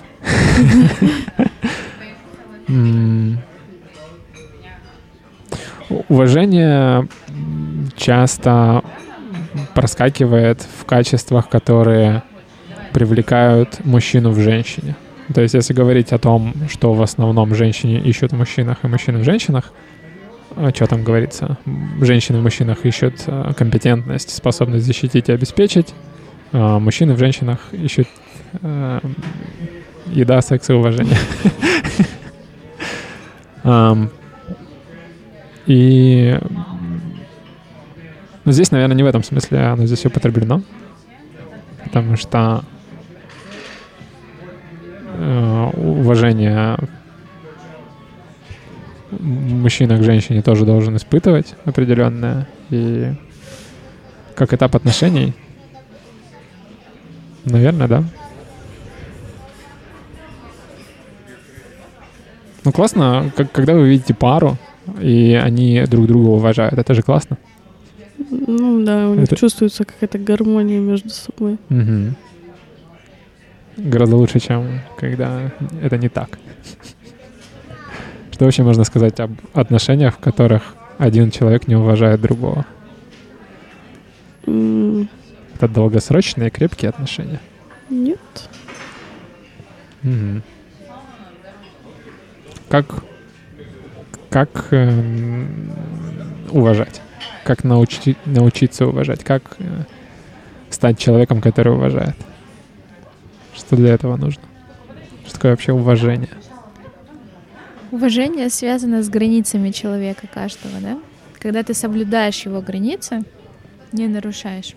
Ну, в плане, что для кого-то уважение это когда твоя женщина не перебивает тебя там, еще что-то на людях, да? Мгм. Для кого-то уважение, что женщина там одевается как-то пос- поскромнее, да? Не вызывающе. Но для кого-то, в принципе, это не важно. Пусть одевается как хочет. Меня это не затрагивает, да? Ну, то есть это зависит от того, чего хочет Партнер, мужчина. да, то есть мужчина. Если она либо делает так, как женщина. хочет он, она проявляет к нему уважение. Ты про это? Да, да. Ну, либо для женщины это то, что, например, мужчина не общается с другими женщинами. Потому ней. что она ему сказала, что ей это неприятно. Да. Мгм. Ну, для кого-то это нормально. То есть делать человеку приятно тем образом, что ты учитываешь, что он тебе говорил, это уважение. Да. Мгм. Ангелина, ты что думаешь? А, Мне кажется, люди должны себя уважать э, из-за их поступков. Вот как раз-таки, как один из примеров. А, Либо из поступков, ну вот, допустим, она сидит дома с ребенком, убирается целыми днями, а он приходит и говорит, да ты ни- ничего не делаешь. Мгм. Вот. Это уже неуважение к человеку. Мгм. К его труду. Да, к труду. Она там тебя ждет целый день. Она приготовила тебе горячий ужин, а ты приходишь и говоришь, что она ничего не делает. Ну, Мгм. Ну да, мне вот это больше нравится понятие уважения, потому что, Не ценишь. Да, есть идея, что по умолчанию уважения нет, его нужно заслужить. То есть ты классно сказала, что сначала должно быть какое-то действие, мгм. а, за которое типа уважают. И тогда можно по-другому посмотреть э, на этот этап с этой точки зрения. что после того, как вы прошли все предыдущие этапы, начали служить, и вот это уже вызывает уважение. То есть когда мы говорили, да, в, в какой-то степени об этом, что уважение возникает из, э, из служения. То есть когда ты видишь, как че- другой человек делает что-то не для себя. А для э- тебя, для тебя. Да, это вызывает уважение. То есть что-то сложное, что-то, чего человек добился, что-то, что требует того, чтобы этого добивались, это вызывает уважение. Mm-hmm. Потому что если человек ничего не сделал, то за что его уважать? Тогда можно уважать любого человека, и какой-то там тогда смысл. Ладно. И последний этап в этой классификации — это единение. Ну, тут все понятно. Идиллия какая-то. Угу. Родственная, ду- да. родственная душа. Вы узнали друг друга настолько и поняли, что вы друг для друга настолько готовы сделать, что вы становитесь нечто, не, чем-то единым. Семьей. Та-да-да. Есть что сказать по последнему пункту? Нет. Наверное, вы начинаете понимать друг друга с полуслова. Ну, люди, когда долго вместе, угу. они настолько понимают уже реакции, какая будет, какое будет следующее действие. Вот, наверное, единение еще вот в этом плане, что ты угу. настолько знаешь человека, что ну да. чувствуешь. Окей, вернемся к второй классификации. Мы там остановились на третьем этапе борьба за власть. После нее идет поиск себя. Давайте попытаемся в этом разобраться. То есть сначала мы, после того, как мы прошли период влечения, или он здесь назывался романтика, потом была реальность, когда мы поняли, что у человека есть, оказывается, минусы. Потом была борьба за власть. Это когда мы понимаем, что мы не во всем согласны и будем решать, кто скажет, как мы будем делать. И потом начинается поиск себя. Почему? Что за поиск себя? Что он здесь делает? Может быть, поиск себя в отношениях. Своего места. Ну, можно сказать. Роли. Да. Угу. Допустим, вы не смогли решить, и ты пытаешься понять, кто, ну, кто ты в отношениях. Как тебя воспринимают в этих отношениях. То есть вы поборолись за власть и выяснили, у кого власть будет. Ну, мне кажется, даже это, если идет вот эта борьба за власть, если вы не решили или там она еще длится, э, ты в один момент думаешь, а зачем оно мне надо? Кто я в этих отношениях? Как относятся ко мне? Угу. Как к какому человеку? К любимому или человеку, с которым просто комфортно э, жить, удобно? Вот, мне кажется, в этом плане поиск себя. Угу. Милан, ты что думаешь? поиск себя, ну да, в отношениях ты понимаешь, может быть, может быть, я временная девушка, может быть, я действительно человек меня любит и хочет со мной прожить какое-то долгое количество времени. Ну, короче говоря, это период, когда да. ты задумываешься над многими вопросами. Чего ты вообще хочешь от отношений? А кто ты вообще какой-то mm-hmm. и так далее. То есть вы сначала деретесь, грубо говоря, нет, будет как я, нет, будет как я, потом этот период как-то успокаивается, и вы такие, а что вообще, как mm-hmm. бы, что и где и как. И потом идет принятие друг друга.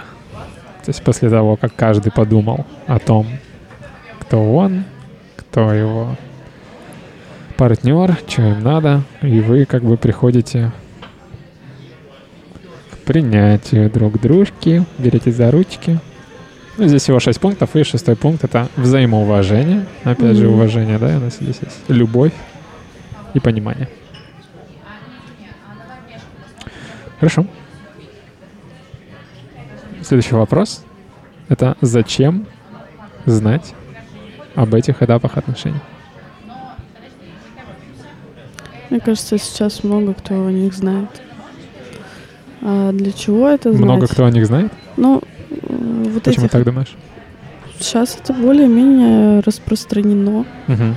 чем раньше. А, ты будешь готов, что отношения, что человек, во-первых, не будет идеальным, что у него тоже есть свои минусы. Ты будешь готов к каким-то вот этим вот этапам, ты будешь знать, что они будут, и вам придется пережить это вместе, либо, ну, вы не переживете это вместе. Угу. Вот. А, момент, что сейчас а, много кто об этом знает, ты имеешь в виду с развитием информатизации, интернета да. и доступности информации. А почему это было необходимо? Ну, то есть неужели родители не могли донести это своим детям?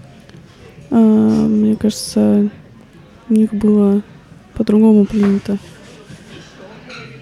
Угу. Ну, то, что они выходили замуж, и там уже не важно, человек тебя бесит или еще что-то. Потому что иногда сейчас смотришь на некоторых бабушек, дедушек, они друг друга могут ненавидеть, но они живут вместе. Потому что у них было так принято, что если все, вот они вышли друг за друга, и они живут, и все. Но они могут друг друга ненавидеть. Угу. Мне кажется, сейчас наоборот, э, везде говорят, что можно развестись, можно разойтись, не нужно терпеть друг друга. И мало говорится вот э, как раз-таки о том, как решать эти проблемы там спустя 2-3 месяца, что наступает вот неприятные этапы, да, так скажем, не очень приятные этапы в отношениях, и как с них выходить, как разговаривать друг с другом и слышать. Угу. Это прикольный момент. То есть э, с развитием информатизации, помимо пользы от этого, появился еще и вред. Ну, то есть как только mm-hmm. появляется что-то новое и мощное, оно влечет за собой и плохое, и хорошее. Э, да, мы теперь можем узнавать о том, как, скорее всего, будет, как надо делать, чтобы не было, бла-бла-бла.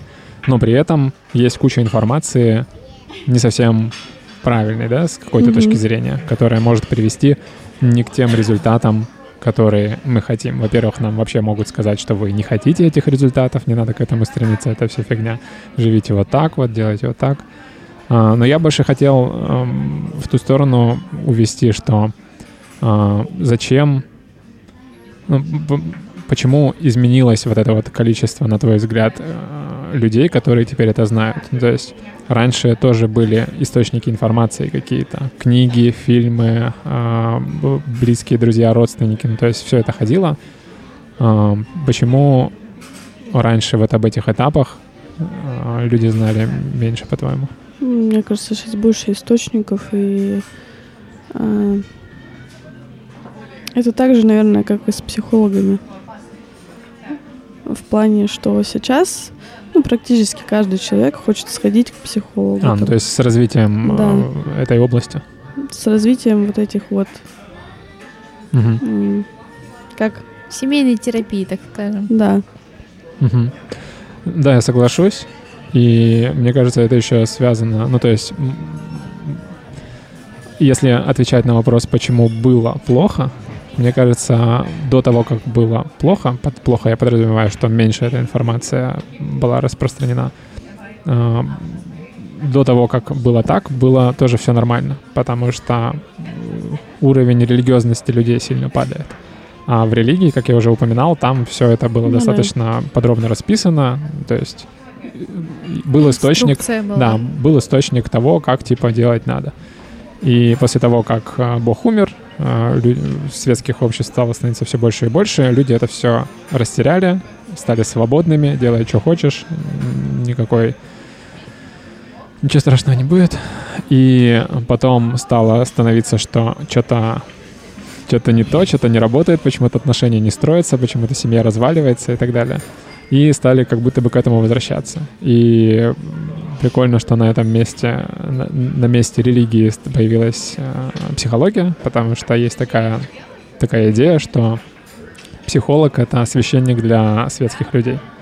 То есть раньше, когда общество было религиозным, все за советом, за помощью обращались в церковь к священникам, потому что они единственные, кто умели читать там mm-hmm. и все вот это вот. Сейчас это переходит э, на роль психологов. То есть, да, мы теперь не верим в Бога, обходим церковь стороной, но, по крайней мере, есть кто-то, кто примерно те же самые идеи пытается доносить э, более такими способами, которые людей не пугают, не отталкивают. Хорошо.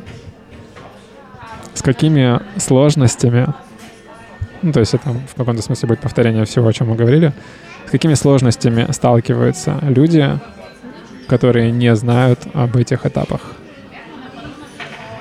которых мы проговорили? То, что у них в отношениях вот даже э, этап вот этих вот ссор, человек не понимает, почему так происходит, вроде же все хорошо было, там человек идеальный сначала, а почему у него появляются недостатки, это что такое? Мгм. Вот. То есть Из к, разочарованиям. Да, разочарование. И ты думаешь, что это вот э, люди не такие, что это либо я не такой. Потому что у него что, незнание, что в отношениях так бывает. Ну, потому что он видел в кино, и там все было классно. Да. Цветочки и, Розовые пони. да, которые мармеладками. Ну, короче говоря, к скорому и наиболее вероятному завершению отношений. Да. Из- Может быть, знаешь что, не завершение отношений, а прерывание на какой-то период времени. Воз- Постоянное расставание, схождение людей, вот эти вот качели эмоциональные, Мгм. метания. Ну, к тому, что не способствует развитию здоровых отношений. Здоровых, да, отношений. Окей, я тут выписал некоторые пунктики на вопрос, к- с какими ошибками люди сталкиваются, когда не в теме, не знают про этапы. Это спешка, когда люди торопятся перейти на следующий этап, когда предыдущий этап, грубо говоря, Ещё полноценно не пройден. Ну, то есть переход к интимной близости, а, переход к семье, а, попытки как можно быстрее пройти Мгм. какие-то менее приятные, может быть, этапы, перейти к более, но обычно все не так немножко работает и приходится... Никуда не денешься, короче говоря. А, Завышенные ожидания часто у людей возникают из-за незнания. Ну, то есть это, опять же, говоря про идеальные отношения. Кажется, Мгм. что вот он человек, тебе с ним так классно, значит, так и будет. А Оказывается, нет. Общение. Почему у меня здесь общение в ошибках? Наверное, про как правильно общаться со своим партнером на разных этапах. Есть такое? Как вы думаете? Слушай, мне кажется, это еще приводит к изменам. Незнание этапов? Ну да, ты, получается, не хочешь как бы отношения прерывать, но и как бы скучно. Попытка, знаешь, а- облегчить мучение. Ну, то есть, Ну, не, не совсем понимаю. ну, человек не знает, что бывают в отношениях, да, какие-то кризисные моменты. Так, И он вместо того, чтобы завершить отношения, думает, либо реш- изменю. решать проблемы, да, в отношениях, он ищет еще отношения какие-то, либо для удовольствия. Мне Ну, кажется, мне кажется, к изменам не, не, не незнание этих этапов приводит, а что-то другое. Но человек э, хочет кайфа все время от отношений. Он хочет эмоций просто. Э, В долгих отношениях становится некоторым скучно. Из-за того, что они вместе никуда не ходят, не проводят э, свой досуг как-то интересно, из-за этого становится скучно. Мне кажется, из-за этого происходит большинство измен. Ну, если человек не знает, что это нормально, как бы не понимает этого, и он просто переключается, так скажем, на другого человека, не выходя из отношений. Ну, как одна из причин. Я же не говорю, что это основная причина. Это подводящая, так скажем, одна из составляющих, почему Ну, может быть, да, может быть. изменяют или там просто ищут общение на, от, друг- от других людей какого-то. Ну, хорошо. Я, ну, в, в качестве исключений. И фраза, что незнание про этапы отношений приводит к изменам, ну, может быть, да. Непонимание, что бывает какой-то кризис, который нужно решить. Мне кажется, люди не изменяют, потому что вот мы в кризисе, я не знаю, как его решить, пойду изменю. Измена — это э, когда ты реализуешь свою физиологическую потребность, э, предавая другого человека. То есть, ну, опять же, А мужская... психологическое просто хочется поговорить. Ну, если хочется просто поговорить. Это не измена, если Ну просто не, хочется не поговорить. просто поговорить, но еще и поговорить и как бы изменить Не знаю. все вместе. Измена — это сложная и отдельная тема, на мой взгляд. Во-первых, есть мужская и женская измена, да? Мы отчасти, по-моему, говорили об этом на прошлых подкастах, я не Да. помню. Ну, то есть, ладно, не будем в это углубляться. А, Какие еще отрицательные моменты от незнания? Избегание. Избегание того, что не нравится. Ну, то есть э, происходит ссора, или ты Мгм. чувствуешь что-то, что может, на твой взгляд, привести к ссоре, и ты вместо того, чтобы позволить этому проявить себя и повлечь за собой ссору, избегаешь этого, Мгм. потому что думаешь, что ссор быть не должно, или что эм, их может не быть, и все будет нормально, и так далее. Ну, то есть избегание неприятных моментов, которые являются неотъемлемой частью любых отношений. И ощущение недовольства. Ну, то есть, когда происходит что-то, что нам не нравится, мы чувствуем себя недовольными. Мгм. И знание этапов отношений в этом плане нам помогает как? Что мы понимаем, что без этого нельзя, и что нужно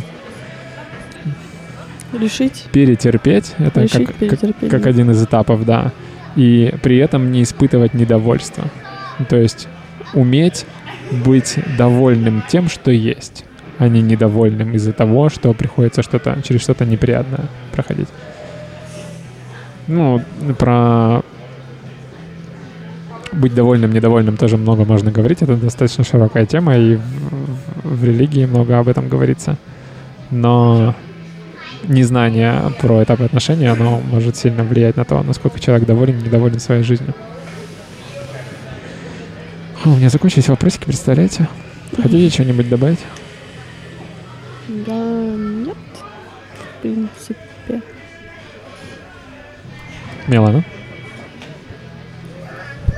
Ну, мне кажется, что вот действительно незнание того, что пропадает влечение, влюбленность, вот эти вот нереальные гормоны, которые в начале отношений, Мгм. оно приводит вот к большинству таких, знаешь, недол- недолгосрочных отношений, которые вроде бы начинались серьезно, а быстро прекратились, потому что мы не те люди, Мгм. не сошлись характерами. Ну да, то, о чем мы в самом начале сказали, что к расставаниям приводит незнание этапов отношений. Это основное. Ну, Самое плохое. Да. Потому что если цель отношения, то прекращение отношений — это провал, недостижение цели. Людям надо научиться разговаривать друг с другом. Это да. Это очень важная часть. Да, поэтому мы Когда- здесь все сегодня собрались, Да, а чтобы когда- поговорить. Когда происходят ссоры, и люди расходятся в разные комнаты, а потом там через на следующий день а, у них типа все хорошо, хотя оба внутри, особенно у девушек, Мгм. Внутри сидит вот этот маленький обиженный ребенок, а потом это все копится и ни к чему хорошему не приводит. Да, это интересный момент, что, с одной стороны, есть такой совет, как не говорить из горяча, не рубить с плеча, да? То есть, э, когда ты на эмоциях, ага, можно сказать лишнего, сказать неприятное и так далее.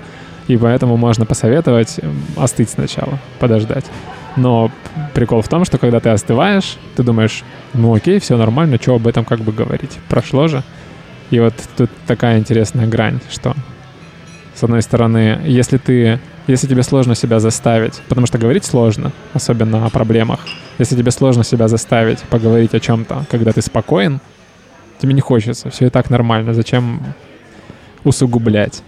Тут просто, мне кажется, надо э, вот это вот, вот это остыть не на день, а именно переждать вот эти эмоции, злость там какую-нибудь, э, яркие эмоции, которые происходят, когда что-то не устраивает.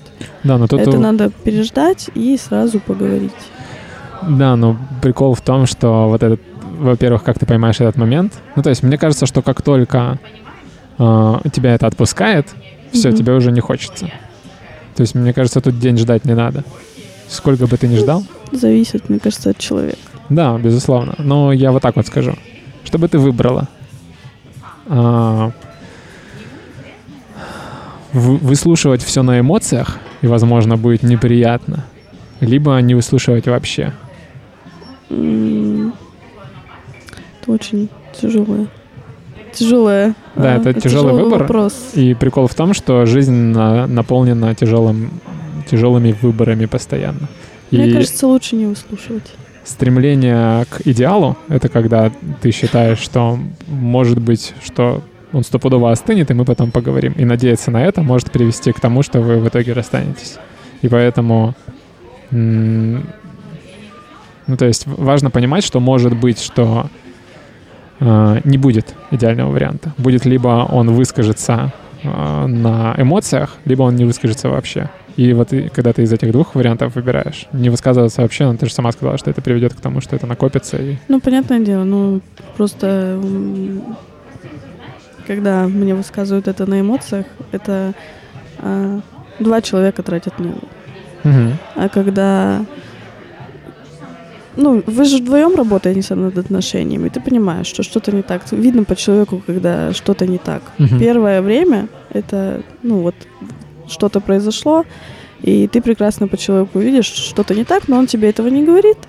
Ты потом можешь спокойно к нему подойти, спросить, докопаться немножечко, Мгм. чтобы вывести на разговор на этот. Вывести. На, разговор. эмоции. Нет, не на эмоции, на разговор. Ну, хорошо, если получится. Я, я про ситуации, когда не получается. Потому что иногда... Ну, то есть важно понимать, что лучше, а что хуже в, в в долгой перспективе. Потому что может казаться, что в короткой перспективе лучше так, но потом это может привести к чему-то худшему, поэтому... Короче, что работает, тем и пользуйтесь, скажем так. Просто иногда бывает так, что ты осознаешь, что что-то не работало, когда уже поздно слишком. Окей. Ам, Как у тебя ощущения? Поделись впечатлениями от подкастика. Прикольно. Тебе понравилось? Необычно, да. У тебя были какие-то ожидания, когда ты шла сюда? Нет. Я знала, что будет прикольно, потому Мгм. что, с одной стороны, мне нравится обсуждать с людьми какие-либо темы, но меня очень утомляет много разговаривать. Ты устала? Не особо. Ну, Ну, я как никто другой тебя понимаю. Наверное. Окей, такой вопрос. Ты сидишь на сервисе для знакомств? Сидела? Ну, то есть Нет. пользовалась? ну вообще, да. Ага, подожди, ты мне написала Да. сама. Я тебя перепутал. Прости, пожалуйста. Черт.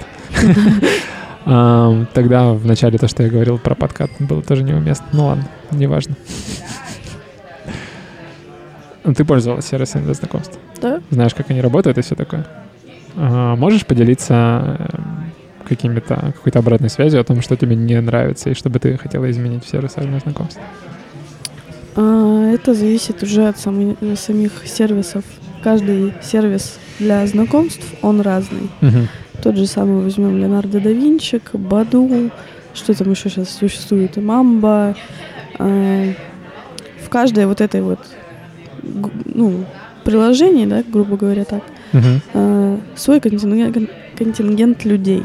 Мгм. И если, допустим, в Леонардо да Винчике сидят по приколу, а не для того, чтобы знакомиться, в другом приложении э, сидят, чтобы одноразовые встречи, да, там устроить себе в основном.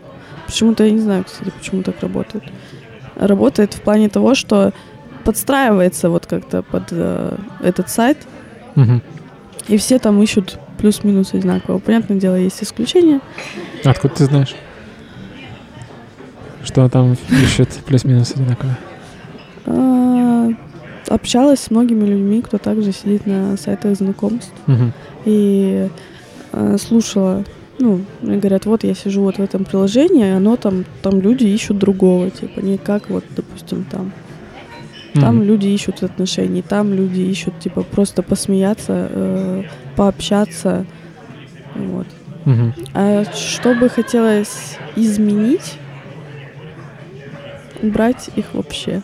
мне кажется, сайты знакомств — это штука такая Мгм. не очень хорошая. Люди э, привыкли сейчас знакомиться в интернете, им это удобно, они посмотрели на фотографию. Э, из-за этого, мне кажется, люди перестают учить, ну, знакомиться на улицах где-то, не в социальных сетях. Мгм. Хм, Прикольный совет. Что, что убрать из сервисов для, для Просто знакомств? их убрать. Просто сервисы для знакомств убрать.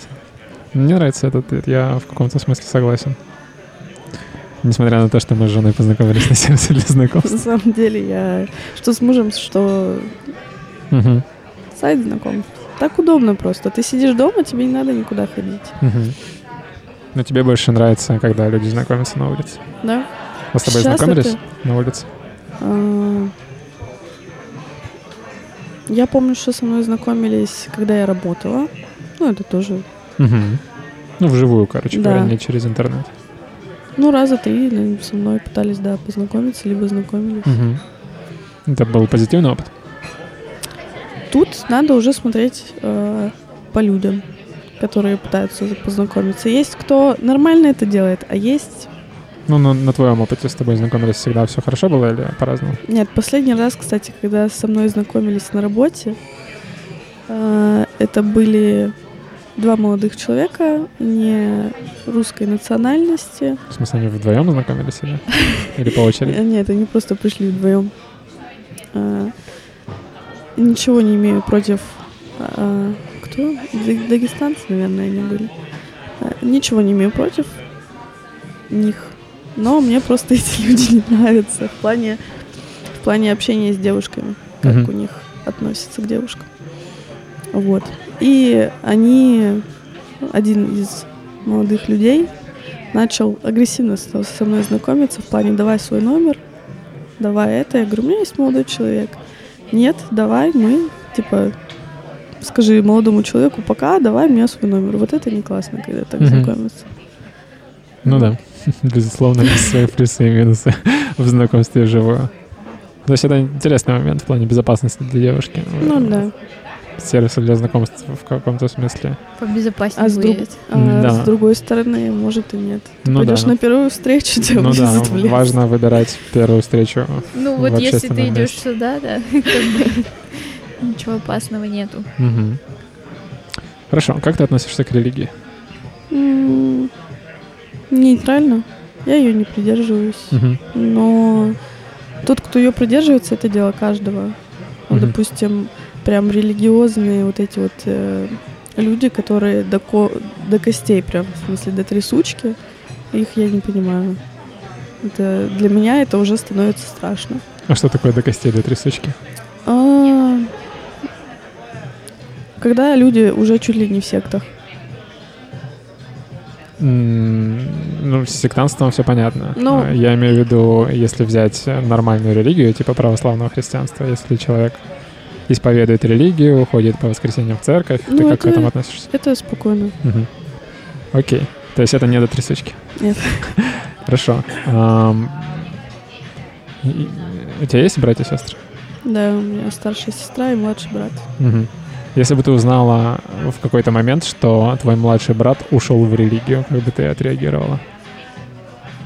Какие бы это вызвало у тебя эмоции, положительные или отрицательные? Мне кажется, сначала бы это вызвало непонимание, так как он не был с этим, да, связан. Если бы он в один момент сказал, все, я ухожу там в монастырь, Мгм. ну, мягко говоря, там. А, сначала это было бы непонимание, почему, ну, а потом просто принятие, это его выбор. Мгм. Вот. Можно сказать, что ты боишься, что так произойдет? Нет. А, окей. Э, Как ты думаешь, нужно ли узнавать о э, религиозных предпочтениях, не знаю, как это сказать, человека при знакомстве? Мне кажется, не обязательно. Но если это вот не вот это вот религия до мозга костей, вот. А так, в принципе, те люди, которые э, просто, ну, веруют, у них там свои какие-то вот в воскресенье в церковь ходить. Ничего там плохого не вижу. Ну, то есть ты никогда не интересовалась при знакомстве молодого человека, ходит ли он в церковь и так далее? Нет. Ага. Милан, ты что думаешь? Надо про религию узнавать у потенциального партнера? Если это не бросается при первом знакомстве, да, внешне как-то он не проявляется, либо он тебя там не склоняет к чему-то, ну, на- навязывает свою точку зрения, да, Мгм. то как бы в принципе нет. Но ты можешь узнать с целью просто понять интересы, да, человека, какие Мгм. у него взгляды на жизнь. Но так что-то кардинального, вот если оно не бросается в первые там а, часы знакомства, общения, то это как будто, знаешь, как э, хобби у человека. Хобби дополнительное его какое-то особенность. Религия как хобби, интересно. Ну, то есть, э, когда бросается в глаза, тут э, другой вопрос. То есть я спрашиваю, нужно ли узнавать, а когда бросается в глаза, узнавать не надо, это видно. Не, ну, Я про именно случаи, когда ты не знаешь, и нужно ли об этом узнавать. Возможно, нужно спрашивать, потому что бывает же всякое разное. М, Поинтересоваться лишний раз это не будет лишним. мгм. Ну, я склонен к э, ответу, что да, нужно. Потому что по статистике религия, от- отношение человека к религии — это один из четырех моментов, которые больше всего влияют на успешность отношений. Это дети, деньги, религия и ненормальные люди. Ну да, кстати, вот он, возможно, захочет своих детей воспитывать там как-то по-религиозному, а ты не хочешь. Нет, вопрос не в этом. А, Это больше к вопросу детей относится. Ну, То есть есть отдельно вопрос детей, сколько вы хотите, когда, как воспитывать и так далее. А есть отдельная религия. Потому что что такое религия? Религия — это то, откуда ты берешь свои э, нравственные э, убеждения. То есть что хорошо, что плохо и так далее.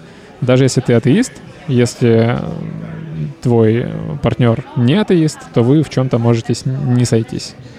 И это может повлечь к сильным разногласиям, неразрешимым спорам и к расставанию в итоге. Знаешь, я про сайты знакомств хотела еще добавить. Давай. Чтобы я добавила, чтобы у людей не было возможности брать фотографии чужих людей. Ну, то есть они проходили бы какую-то идентификацию более лучше, чем по фотографии, да? Ну, Сейчас уже есть такое. Практически и везде. не было бы, чтобы людей не было без фотографий. Если ты идешь на сайт знакомств, ну, как бы будь готов к тому, что у тебя должны быть фотографии. Мгм.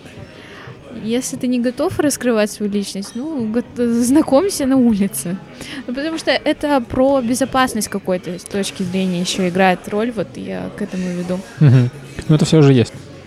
Ну, Ну, и почему? Есть же у кого нет фотографий, есть у кого фейковые фотографии. Я имею в виду, есть уже сервисы, где так делать нельзя. Например, на Мгм. ВК-знакомствах нельзя, по-моему, не загружать ни одной фотографии. Там обязательно А картинку можно загрузить или другого человека?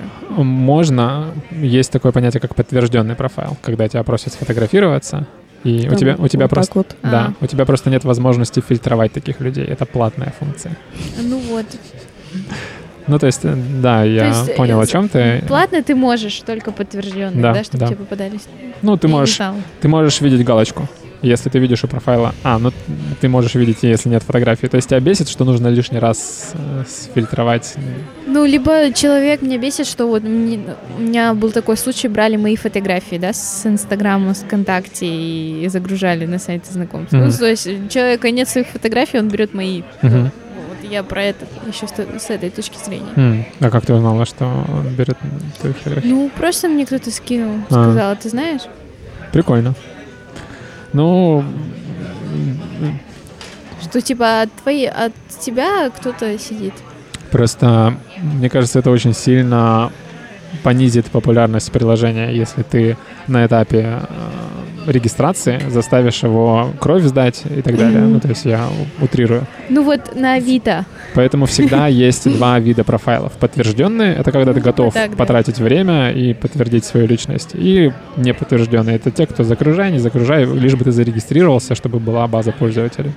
Поэтому и- и- мне кажется, от этого ну, сложно уйти. Ну, решение как галочка, ты можешь ее видеть, если человек подтвержденный, то это точно он как бы. А за- защита от того, что твои фотографии не будут использовать единственное, это просто не выкладывать сюда э, свои фотографии никуда. Ну, в смысле, никуда. А если ты работаешь там, ну, даже вот ты подкаст собираешь, ты же выкладываешь свои Ну, я же сам решил так делать. Ну, Я, я к тому, что если ты хочешь безопасный мир, не выходи из дома. ну, да. Это понятное стремление, но нужно быть реалистом, что, к сожалению, все равно твои фотки найдут. А, реклама?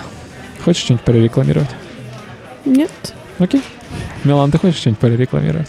Может быть, э, какую-нибудь э, студию в находке по фитнесу? Нет? Ну ладно. Нет, спасибо. Пожалуйста. А, тема следующего подкаста «Конфликты». Если кому-то интересно, не забывайте подписываться на мой канал, ставить лайки, писать комментарии. Надеюсь, вам всем очень понравилось. Ангелина, большое тебе спасибо, что пришла. Было очень приятно с тобой поболтать. Мне тоже. все? Хочешь что-нибудь сказать? Нет. Все, всем спасибо. Милана, тебе тоже большое спасибо, что пришла. Мне очень приятно было с тобой поболтать. Всем пока.